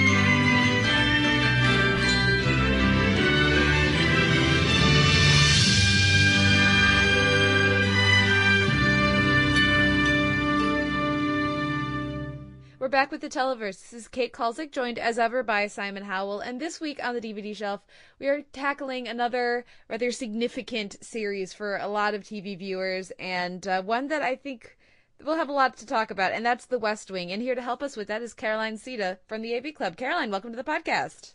Thank you. I'm happy to be here. Now, why did you want to talk about The West Wing? Uh, there's a lot of reasons. Uh, I always describe the West Wing as like Frank Capra meets his girl Friday meets like the best American government teacher you ever had. Um, it's got a really, it's a heightened world and it's patriotic and it's intelligent and it's really funny. Um, but I think ultimately to me, it always comes back to the characters. And I think the TV shows I like the most are the ones with the characters I just want to hang out with. And that's kind of how I feel about everybody on the West Wing understandable because they just the, it's it's one of the things that Sorkin when he's firing on all cylinders when his shows are firing on all cylinders really excels at everybody is smart and everybody's funny and everybody's just incredibly competent not so much socially but definitely yeah. at every other realm of the, their life so it's easy to to just kind of feel like just by hanging out with these people, it would make you smarter and more successful and all these wonderful things. They, they do seem like fun characters to spend time with. The West Wing was a huge show for me when I was in high school. So I was really excited to to dive back in to the series and catch up with, you know, maybe especially the later years. Uh what it's actually I have a very entertaining break because the first 4 seasons aired while I was in high school and the last 3 seasons aired while I was in college. And so right when that Sorkin split happens, uh, and I stopped really following the show because I was instead watching Lost and Angel and other stuff like that. I really got away from those last three seasons. It was actually interesting for me to dive back in with the show and really explore those later seasons and kind of yeah. I'm sure we'll we'll get into the comparisons and contrasting elements between those two different parts of the show, but it was for me a very uh, significant part of my high school television watching experience. It was one of the big shows that got me into watching television every week and really understanding a voice, the way that a particular voice can craft a TV show. Uh, Simon, what was your relationship with The West Wing? okay, um, so was that intended to be vaguely ominous? yeah, it was. Um, it was a bit ominous.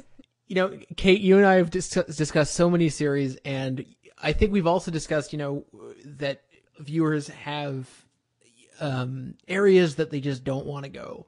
Like, like for you, I know that that you have a, you're quite wary of the really stonery end of like the Adult Swim catalog, for instance, which is totally fair. Uh, Caroline, I don't know what your no go zone is. Uh, do you have one? Yeah, I'm sure I do. I would say the Adult Swim is is a good place to start. I this is kind of strange. I don't love really really serious dramas. I tend to like like comedy or even The West Wing feels slightly more heightened and not like a you know beat you down with how serious it is. So so that might be a blind spot for me. Okay, for me, if you were to focus group a series that is just purposely built for my lack of enjoyment. I think it would have to be The West Wing. It's one of the, I can't think of another series where I'm watching it and I'm just actively thinking to myself, you know, I can see the wheels are turning.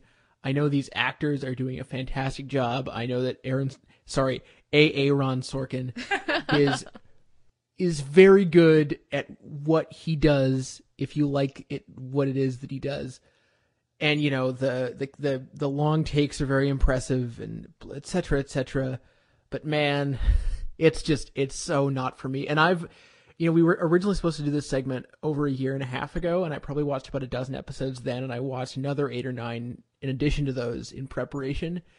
And I mean, we sh- I'm sure we'll get the differences between the Aaron Sorkin years and the John Wells years out of the way, but certainly at least for the Aaron Sorkin years, man, it's just so boringly reverent and and et cetera, and I don't want to get too much into specifics because the other issue is that I'm Canadian, and I mm. wonder, I wonder how many non-American fans this show has.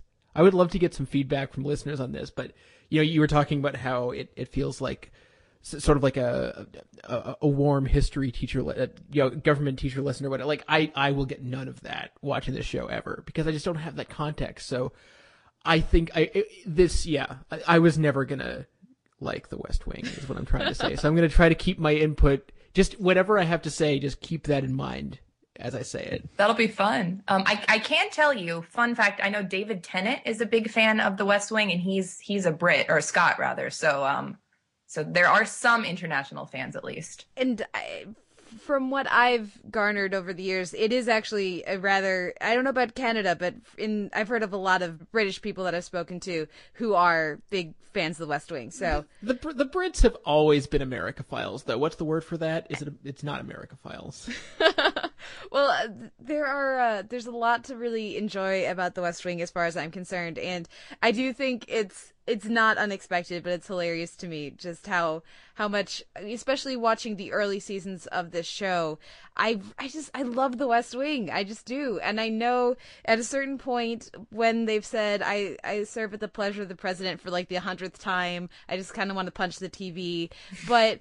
there's something about the show that does work, and when you say Caroline about how it's a um, the history teacher you wish you had. For mm-hmm. me, it, this is a beautiful fantasy world that I yeah, wish agreed. our politi- I wish our political system actually worked like it does on on the West Wing, uh, and that everybody, you know, on either side of the aisle, they're all for the most part really intelligent and well-meaning, and they come up with ridiculous, impossible solutions. Don't they solve the Middle East in this? Yeah, I'm pretty sure in like a like one or two episodes, maybe they uh, they pretty much wrap that up. Uh, so it definitely, I think fantasy is a good word for it. There's there are you could learn a little bit about the American government system from watching this, but I wouldn't say it actually works in place of a real education. I, I think the correct term, I think the correct term is speculative fiction.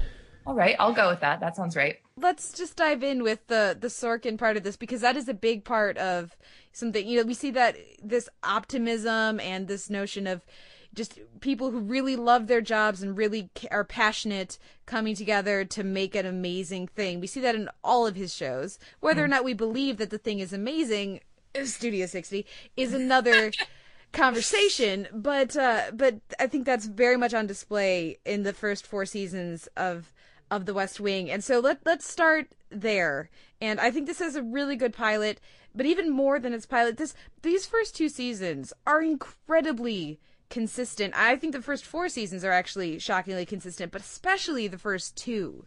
Yeah, I agree. I mean, I think you can pretty much, you know, in in preparing for this, I looked at a lot of lists of like best of episodes, um, and I looked, I watched some of those, and then I just started watching random episodes as well. And I think it's a show where you can pretty much drop in anywhere and you know you might not watch the best episode but you're going to be pretty satisfied by what you find um, and i agree that it, it is really consistent in terms of you know what to expect and you get it in spades every time and if you don't like the, the tone you know what yeah. to expect there as well right simon oh absolutely yeah it's I mean, The West Wing is the show that it is, at least the show that it's going to be for a while, right off the bat. It makes no bones about that. So certainly, yeah, that you can't fault it for that at all.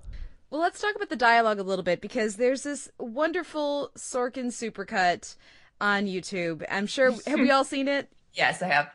Not recently, but I remember it being pretty great. And it's it's I loved it. I think it's amazing.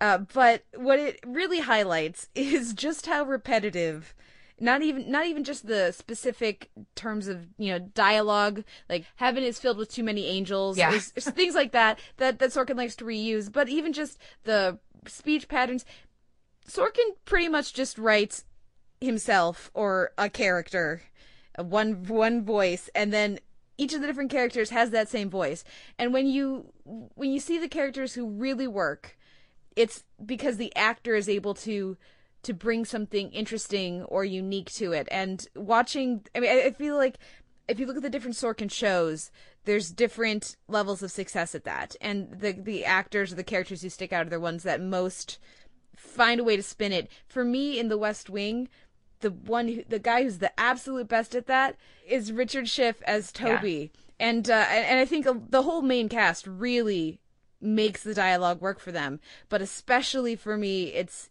it's that performance from Richard Schiff. Do you guys have a standout in the central cast of who really makes the Sorkin dialogue work?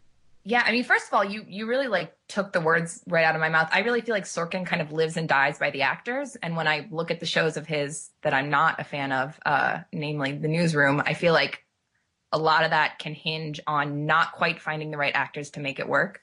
Um, so I think you're spot on. For me, the the ultimate is Bradley Whitford. He's the one that I think, even in the pilot, just like he's immediately Josh Lyman, Mm. and I think he he locks right into who he's going to be right then, and, and is really consistent with it throughout the whole thing. Okay, for starters, I, I, you know, I've seen all of the newsroom for some stupid reason, and the stupid reason is that I, you know, do this podcast. You cannot blame it, the shortcomings of the newsroom on the actors. That's a, that is a fantastic group of, group of actors for the most part. It's all Sorkin, but anyway, But but there. but a fantastic group of actors don't necessarily meet just because they aren't managing to to make the character or the dialogue really work for that character doesn't mean that they're not an incredibly talented actor. Just means that maybe they aren't best suited with Sorkin. I yeah, I agree. I would be surprised if there was an, an alternate universe of that show with the same scripts but a different cast that worked. I think a young Brad Whitford makes the John Gall- Gallagher Jr. character work a lot better. I agree. Yeah, but he's still running down that Sex in the City bus, isn't he? Well, I still and I do I do like that actor, and I don't I'm not trying to point him out as a as a weak point on the newsroom. I think as we've talked about any number of times on the podcast, I mean the problem there is is the writing. Uh, we agree on that, but I do think that when you look at this cast of The West Wing, I mean, I it's funny for me to look back and to watch some of these episodes because I was astonished not only just the central cast who are so amazing, but all of the periphery characters who pop up are actors Mhm. that I now know their names. I didn't know their names in high school, but I have followed their careers ever since The West Wing, uh, and uh, and and the ones who come back the most and the ones who really pop. I mean, it's it's it's astonishing that they managed to get the whole central and recurring cast in that first season with the ex- you know the big exception being Moira Kelly she didn't Mhm. work in quite the same way but the rest of the I mean I didn't know Allison Janney before and I'm so glad that she was CJ oh yeah, Craig she's my my idol in every single way possible. I think. I, I would say on on the subject of Sorkin dialogue, which you brought up earlier, uh, some people seem to love marathoning the show. I had a really difficult time doing that, not only because of the ideological issue, but because Sorkin's rhythms do get so tiring. It's not as bad as something like Sports Night because it's in shorter chunks and there are fewer characters, if that makes sense.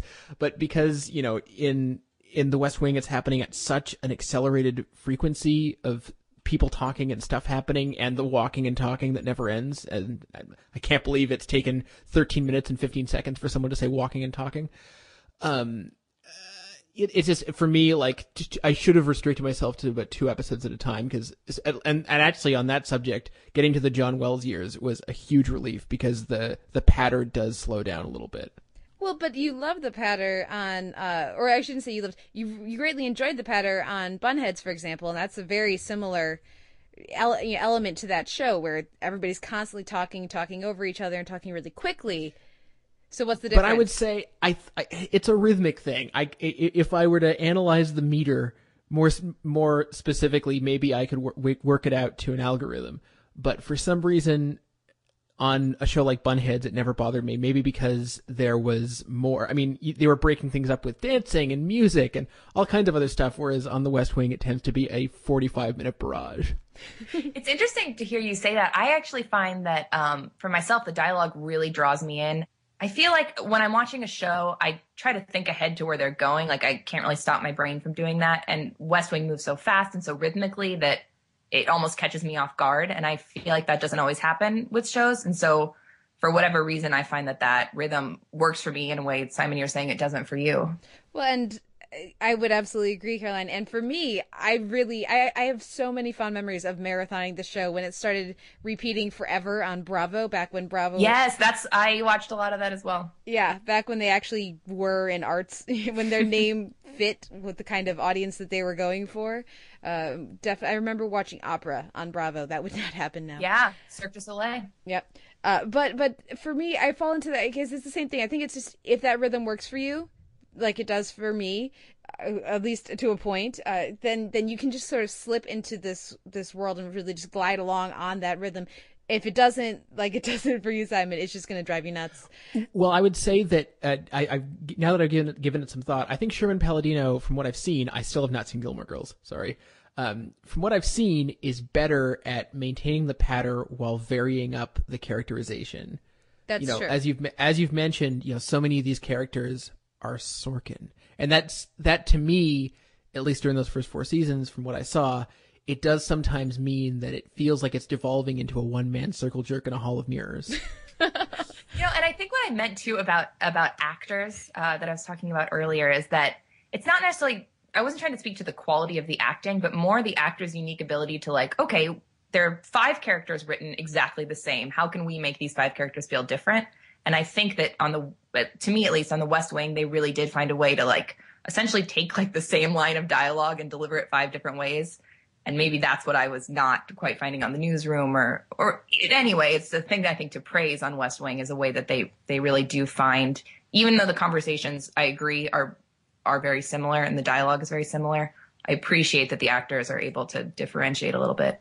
Well, and I think just look at any of the hugely numerous scenes where you have Josh and Toby talking pol- policy together those are two characters that are written just on paper incredibly similarly. Mm-hmm. And yet it does for me it feels like two distinct characters and I think that Yeah, goes down to those to those performances. What are some other elements of of these these Sorkin years that we want to we want to highlight? Uh, what I am interested in is the way the interpersonal relationships work on the show. I think it does this unique thing with the romances and even some of the friendships where they're very much like on the edges of the show and they'll kind of pop back in and out and and it's not a show that's about tracing relationships. It's really about tracing these like ideologies. So I think Zoe and Charlie's relationship is interesting because we're never really we're not following them courting or dating. It's, you know, one episode they come in and they happen to be dating and then a couple episodes they mention that they're not dating and and it feels it feels kind of true to life in the way when you're in a work setting, you know, you're not constantly talking about the person you're dating. It'll certainly come up at times, but it feels on the edges of that. And I really appreciate how the West Wing chose to handle that. And again, comparing it to the newsroom, I think you can see with the newsroom, the interpersonal relationships are almost given equal weight to the um, professional relationships. And that for me did not, did not work as well. Well, and that started on Studio 60 as well. Yeah, So- which I secretly like. I have to admit right now. Um, so please take away all my credentials at this moment, but I have a There- soft spot in my heart for it. There's a shot in the West Wing finale of of Martin Sheen watching, uh, sorry, of Aaron Sorkin watching Keb Mo at the inauguration, and it's just like, oh my god, I'm watching Studio 60 be born, and it's making me nauseous.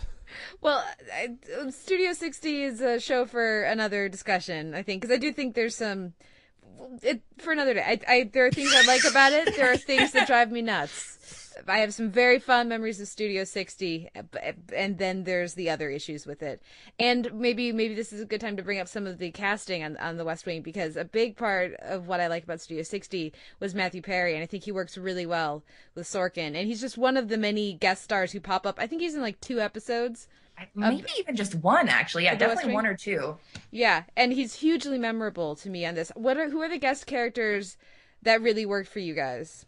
You know, I guess technically they're not guests, but the the people I always think of for this question are all the assistants, um, like Margaret and Carol. These people that I mean, they are on the show for a long time, but you know, maybe they get five minutes an episode, and they they somehow just with that with that longevity just build up these like beautiful characters I care about but don't really know anything about. Simon, any of them work for you?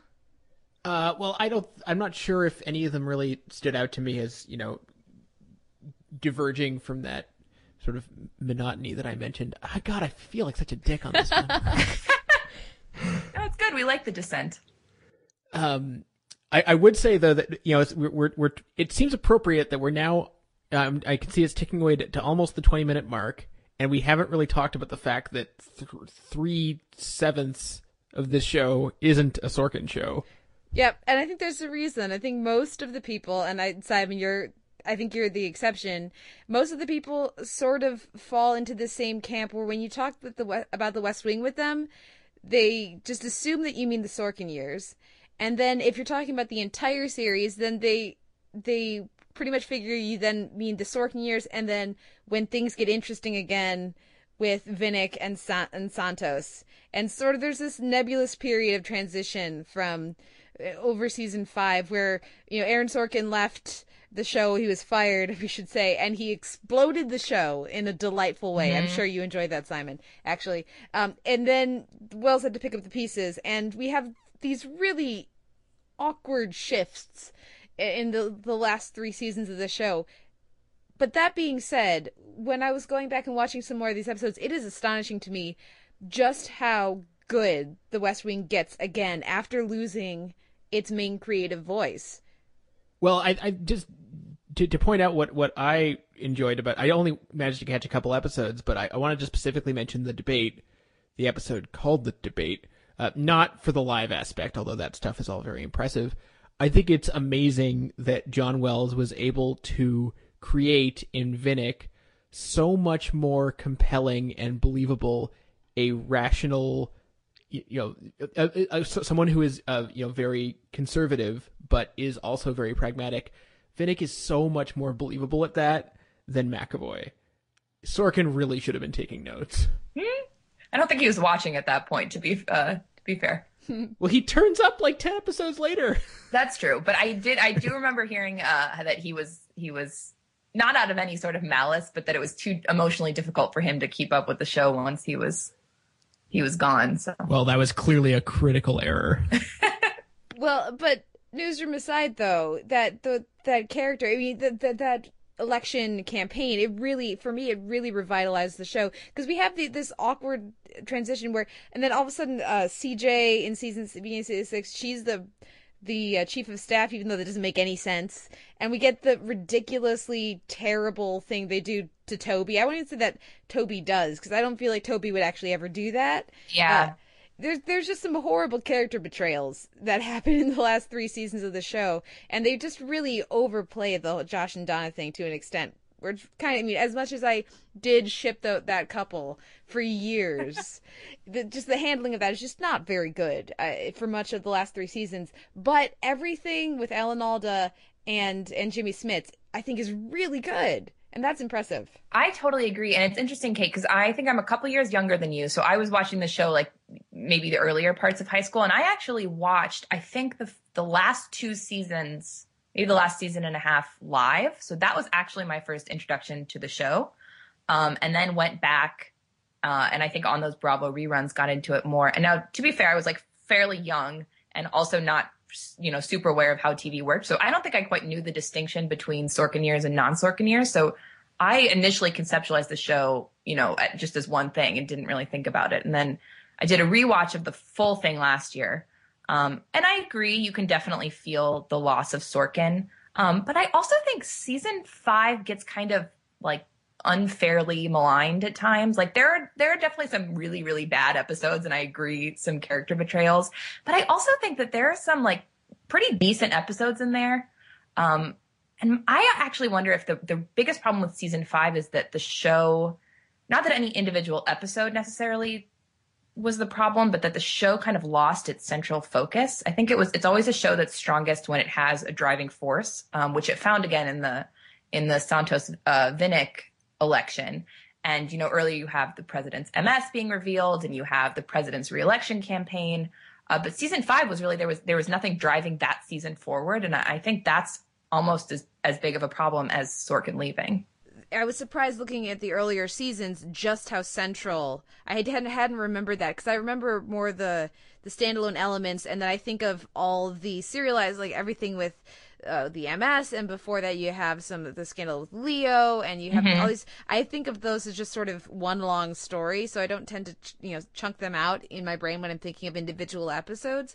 I was surprised just how central each of those themes are like through in through the entire season at the, season two premiere in the shadow of two gunmen which i know simon you were less hot on but i think is a wonderful wonderful uh two part episode already introduces and teases the ms thing when we have Mhm. the the the doctor asking if, if there are any pre-existing conditions and it seems like it's played for a joke but really it's the president skirting that question because as you know when you rewatch you know that there's this whole thing that's going to become a season long or two Mhm. season long story uh, and, and so even just at the very beginning of of the season Sorkin, and then later when they introduce the campaign, there's a very clear through line. That's the other thing that for me distinguishes The West Wing from Sorkin's other work and ties The West Wing in with John Wells' work on ER. This is a setting that earns the import that the show gives it. And uh, maybe that's not the case for, for Sports Night and for Studio 60, and certainly not for the newsroom. But when you have characters who are deciding if they're going to bomb other countries, for example, it's okay for them to feel a little important because they should be.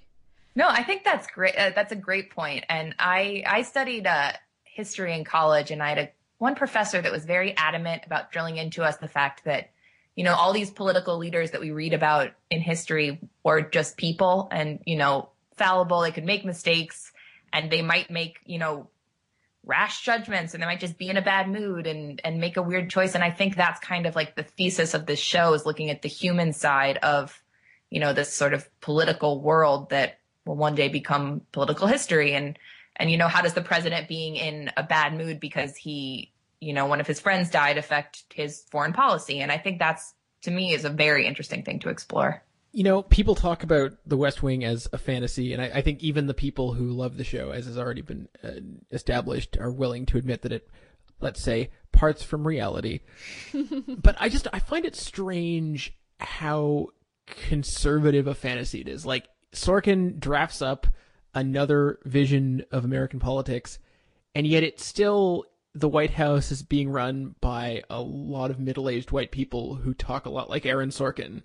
Like that's a very limited fantasy. Like that that's why I just ultimately can't get behind the show is just it it, it has this huge you know, it, it has this sandbox potential of just be of you know, you have an entire alternate United States, an entire United States government to play with, and it's a lot of Aaron Sorkin talking to himself. Just why? Well, because it's not going for complete escapist uh, fantasy. That's not what Sorkin was going for. He was going for verisimilitude, but just with that little extra spin or twist on it. Starting with our world, and you can tell that based on what we hear if you watch some of the commentaries and the um, the special features on the DVDs, or even just read interviews with some of the different people that they regularly consulted with in order to to to make the show as realistic in certain elements as they could. Uh, he was really going for for verisimilitude, but just he's Aaron Sorkin, so right, everybody's that, Sorkin-y. That's what gets me. It's that combination of, of verisimilitude with that, you know, W.G. Snuffy Walden orchestra swells. Everybody's just trying to do their job. Lobbyists aren't really a thing. I mean, th- maybe they are in an episode or two, but they're pretty much invisible elsewhere, as far as I can tell. It's just, I don't know, that pick and choose verisimilitude approach, uh, it really doesn't work for me.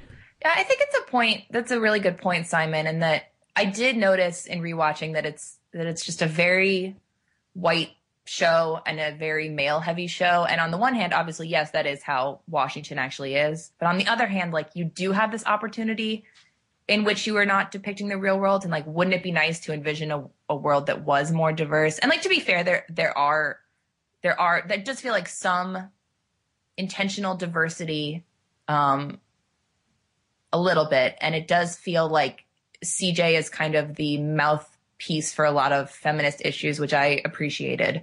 But at the same time, it's like, okay, well, we've got, you know, a room full of white guys making almost every other decision on the show.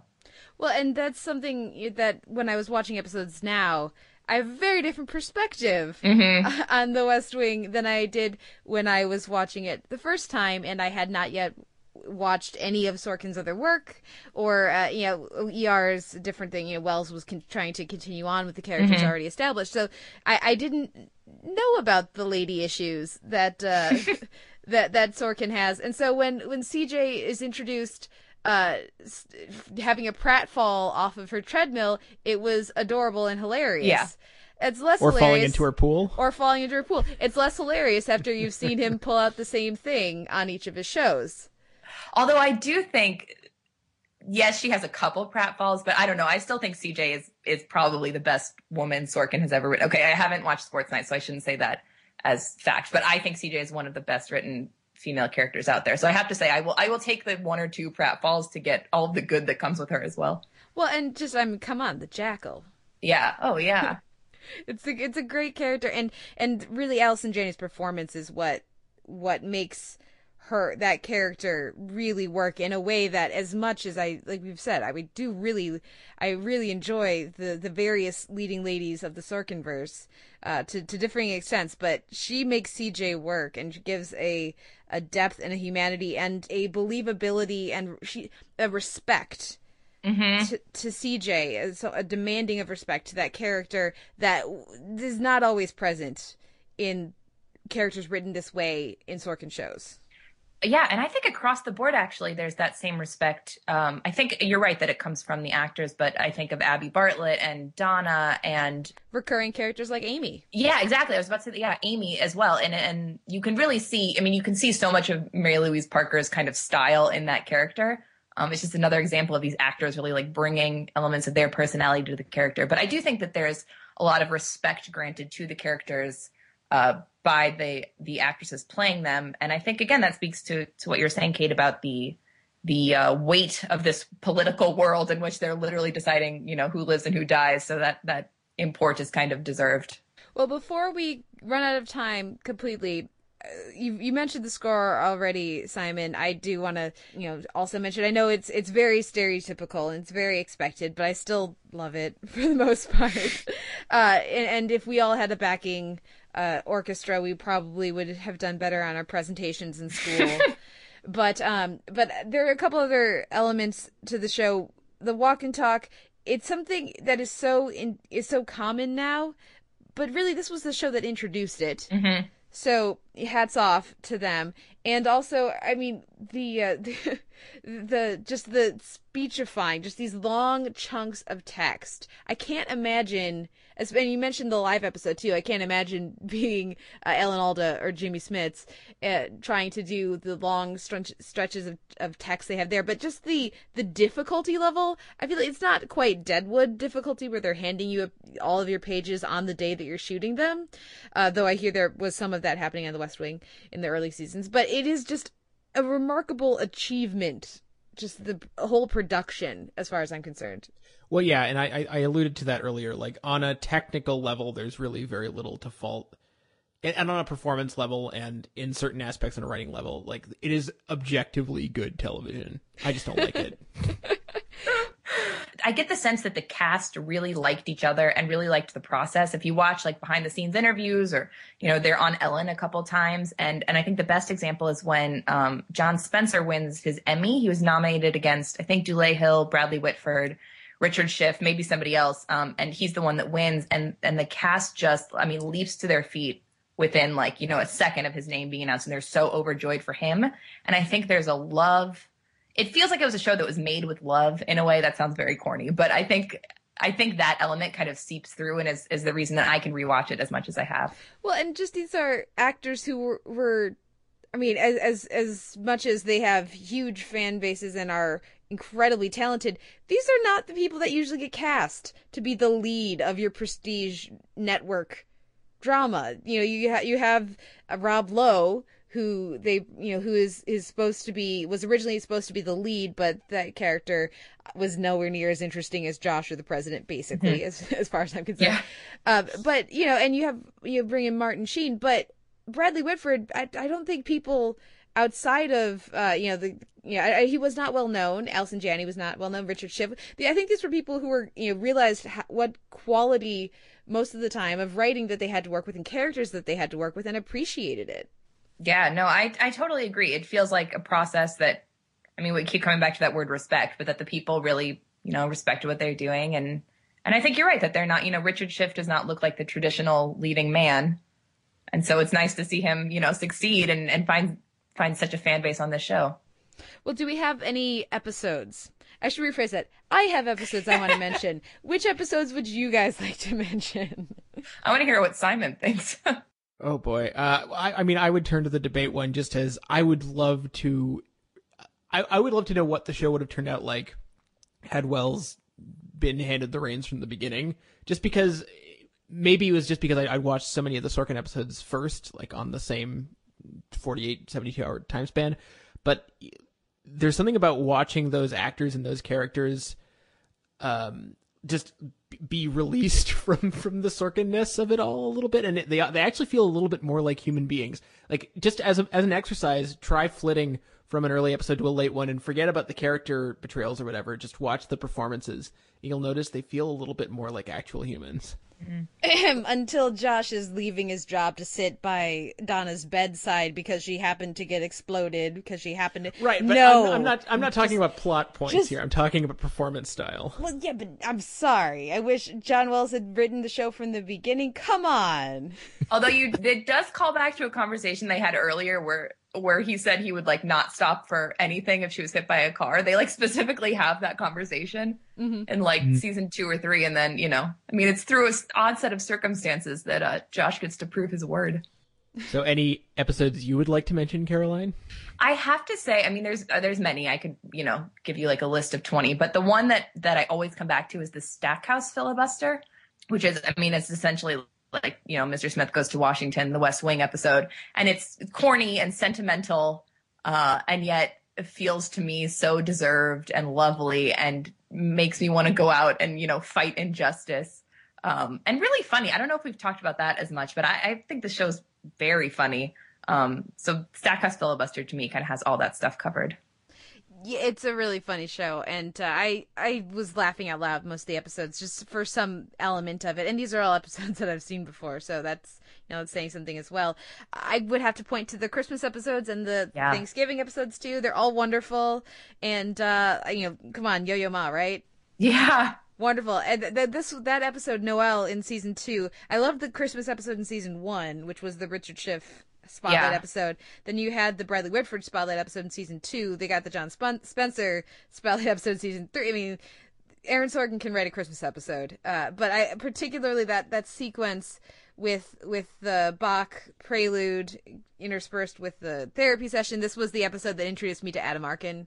Uh, Yeah. For, for years he was oh yeah he was the guy he was the shrink on the West Wing, much like you know Jorja Fox was the the Secret Service agent on the West Wing, and Elisabeth Moss was Zoe Bartlet. Yeah. for years and years and years. This, It, it's so weird, by the way, to see her as like the adorable daughter. Yeah.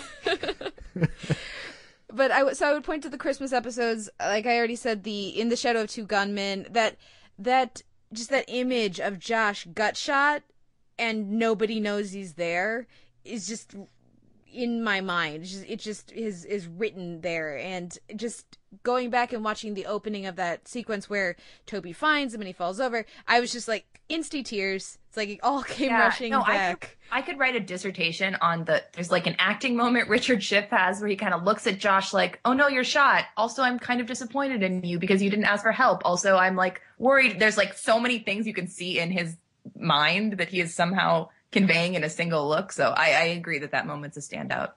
Then of course you have the more comedic episodes like the block of cheese episode. You have uh, the the just as a um uh, to to get a little tiny bit political here. I just love the the biblical dress down of the anti-gay speech uh thing we got from the president. I mean there's there's just so many little touches uh or, or there's so many episodes that just I can recall. I, I don't know the episode titles the way I do for like a Buffy or or some of these other shows, but the fill in the blank episode, the the uh, Amy gets drunk with the first lady episode. Oh, for so example. great! Yes. Oh, wait, and I just watched that one. It's called Dead Irish Writers. Oh, it's wonderful. Season three. Yeah, amazing. And I also think it had a good finale too. I, I already said I thought it was a really, really strong pilot, but I think the the finale works really well too. And uh, it was something Simon and I were talking about. Just watching the the whole story basically start up again with the with the Santos administration just really underlined for me that I would never, ever, ever, ever, ever, ever, ever want either of those jobs, president or first lady. Just no. or ex president for that matter. Or ex. Oh yeah. yeah. I last night decided to watch the finale immediately followed by the pilot, which I don't think I've ever had more like emotional whiplash in my life because I I mean, I just love these characters so much. So I'm like weeping through the finale and you know, it's like the saddest thing in the world to me that they have to leave and then I immediately jump into this, you know, pilot where everyone's young and not quite themselves yet. So that I would recommend that for anyone who wants a new West Wing watching experience. and it just sort of nice little you know leave on a happier Yeah. note maybe You know, especially with uh, the the. I mean, they're really they very successfully. They I don't I would I feel wrong saying pull on the the heartstrings with the the Bartlet for an American napkin, but such a wonderful nod to to the loss of John Spencer. Uh, the way they handled that was uh, surprisingly deft. And then of course, as a somebody who you know likes to go to watch the election results come in parties. The yeah. the, the fact that they made a whole storyline with a Barack Obama stand-in running for president a- against a uh, John McCain stand-in and then 2 years later we got to watch the you know there there are lots of elements to, to this yes, someone has I a enjoy. time machine something that they that that I don't know. I always think that that's a little creepy that they so accurately predicted uh America's yeah. political future. But well, do we have any? I mean, there's so much we haven't even scraped the surface on, and I, the w- one thing that I guess I want to come back to before we finish, Caroline, you said, er, mentioned earlier that you enjoyed the treatment of the relationships, mm-hmm. and and that most of that is off screen, and that for me is a big thing that I really appreciate in, in the Sorkin years. That is not maybe quite as well handled in the Wells years, though I do think they ended up handling a lot of that pretty well. It actually reminded me of X Files, which I keep coming back to that in the past couple of weeks. How I loved the, the handling of that relationship mostly being off screen on the X Files. I love that in the end, towards the end, you find out that there's this whole like backstory of Toby and CJ, which is kind of occasionally hooking up off screen, and we didn't know about it. Hmm. And there's there's uh you know of course with all of the they have their forever couple with Josh and Donna, but you know we have Mallory and Sam, and they have you know some flirtation, some sort of relationship, but then that doesn't really come together. Same thing with Charlie and Zoe, and uh and, and even just the doomed romance of uh of CJ and Simon. Mark Harmon. yeah. Oh my gosh. But then, Yeah. then CJ and Danny as well is the other kind of like surprise power couple of the West Wing. Yeah, I just yeah, and and when you look at power couples, uh, also I I do want to specifically mention Stockard Channing because I think she's Mhm. such a great partner for me. You have Martin Sheen, you got to have somebody who can you know stand up next to that when he's going full two cathedrals on you. You need to be able to have someone who can counterbalance that, and she works so well. Um, so I absolutely agree with you. The the relationships, the way that they're handled on the show, and the the commitment to them, I guess I would say, as being parts of these characters' lives, but not the only soul defining element to them. And uh, then, uh, then as a viewer, my relationship with those characters—that's what I take away from The West Wing. I think more than anything else. Yeah, and I'll jump on that and say, you know, in addition to the romantic relationships, I think there's just really beautiful friendships that really kind of, you know, cross over from professional colleagues to like genuine friends. And and if you look at um Leo and the president, there's these there are these beautiful moments where they'll just say like I love you or they'll say I love him or they'll kind of like hug or kiss and and it's not played as a joke. It's just like that's their relationship. And I think that to me is just really beautiful to watch. Um, and I think that's kind of, you know, across the board. There's moments where, um, you know, where Josh needs someone and Donna will step in or Sam will step in. And, and I, I really, I do think the relationships of, of all colors, romantic and otherwise, are, are what I always come back to as well. Well, and they don't feel the need to have the the gay panic joke like Yeah. certain Sherlocky seasons tend to have all of them, uh, and, and also just that you know, yes, they, we find out later that there was this whole thing that may or may not have been happening with CJ and Toby, but we have really lovely platonic Mm-hmm. relation relationships as well between the male and female characters, and that's an unfortunately rare thing on my television. Yeah, and female and female as well. I actually think CJ and Donna, like their friendship was never central to the show, but they get some great scenes to play off each other. And it's not a show that that necessarily pits women against each other, even though I could see it easily easily going that direction and saying, well, there's very few women, of course they'll be competitive. But I actually think for the most part, they find ways to let the women support each other, like that episode where Amy and the first lady and a couple other girls all get drunk together. There's, you know, it's it's supportive and not catty at all. Yeah, Simon, any other final thoughts on The West Wing? Two final thoughts. One, I don't know whether it's ER or this show that's responsible, but whichever one is responsible for the deployment of Jeff Buckley's Hallelujah in season finales. Oh, that's, that should never have started because that's just been abused so much. I think it, was probably ER, but this definitely helped popularize it. Anyway, second point, I will retract every single statement I've made on this show and watch all 156 episodes 156 times if and only if international leaders hash out a serious issue by quoting the Pirates of Penzance at each other. All right, political leaders, if you're listening, please get on that. Because yeah, I, Simon needs to you know be forced through these episodes because Yeah. it would be hilarious to, to just observe. I I did think of another one before I throw, throw to you, uh, Caroline, for our final West Wing thought. Uh, Charlie and his prank war is Oh, so good. wonderful, and I love that that is, he's a character that gets to actually have some fun uh, on occasion, and uh, also, I mean, the charmed TV life of Dule Hill, right? Straight Oh, from the West Wing to Psych. And such different characters. Like watching him on Psych, I was shocked. I had no idea he was as broad and ridiculous as, as he is on that show. Definitely. Well, what are your final thoughts, Caroline, to take us out of the West Wing? You know, it's a show that I I genuinely think I could just rewatch for infinity. And each time I watch, and as I get older as well, I feel like I get more out of the episodes. And I think when I was younger and first watching them, it was really about the relationships, you know, and Josh and Donna was, you know, everything to me.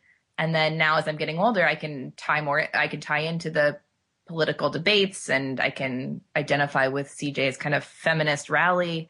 Um, so I do think it's the rewatchability that, that will, you know, keep me watching the show. Um, it's, it's, there's so much in each episode and so much to mine. They're, they're crammed full. I think you could easily argue it's a show that's, you know, overstuffed, but to me that I just enjoy it because I can watch it again and again and get something out of it each time. I could not have said it better myself. And so we will leave off love it or hate it. it is Yeah. the West Wing is the West Wing and there's no other show like it. Uh, so so I look forward to hearing from our listeners either uh, saying that Simon's crazy or that we are Caroline. Either way, it, it should be fun. Let us know where you fall on the West Wing, everyone. Caroline, thank you so much for coming on to talk with us. Where can our listeners find you online? Yeah, they can find me at Twitter. Uh, my handle is at Caroline Siede, and that is spelled C A R O L I N E S I E D E. Impossible to say, impossible to spell. Um, but there it is, Caroline Siede, and then I write for the AV Club as well. Well, thank you again, and thank you everyone for listening. We'll be back next week with another episode of the Televerse.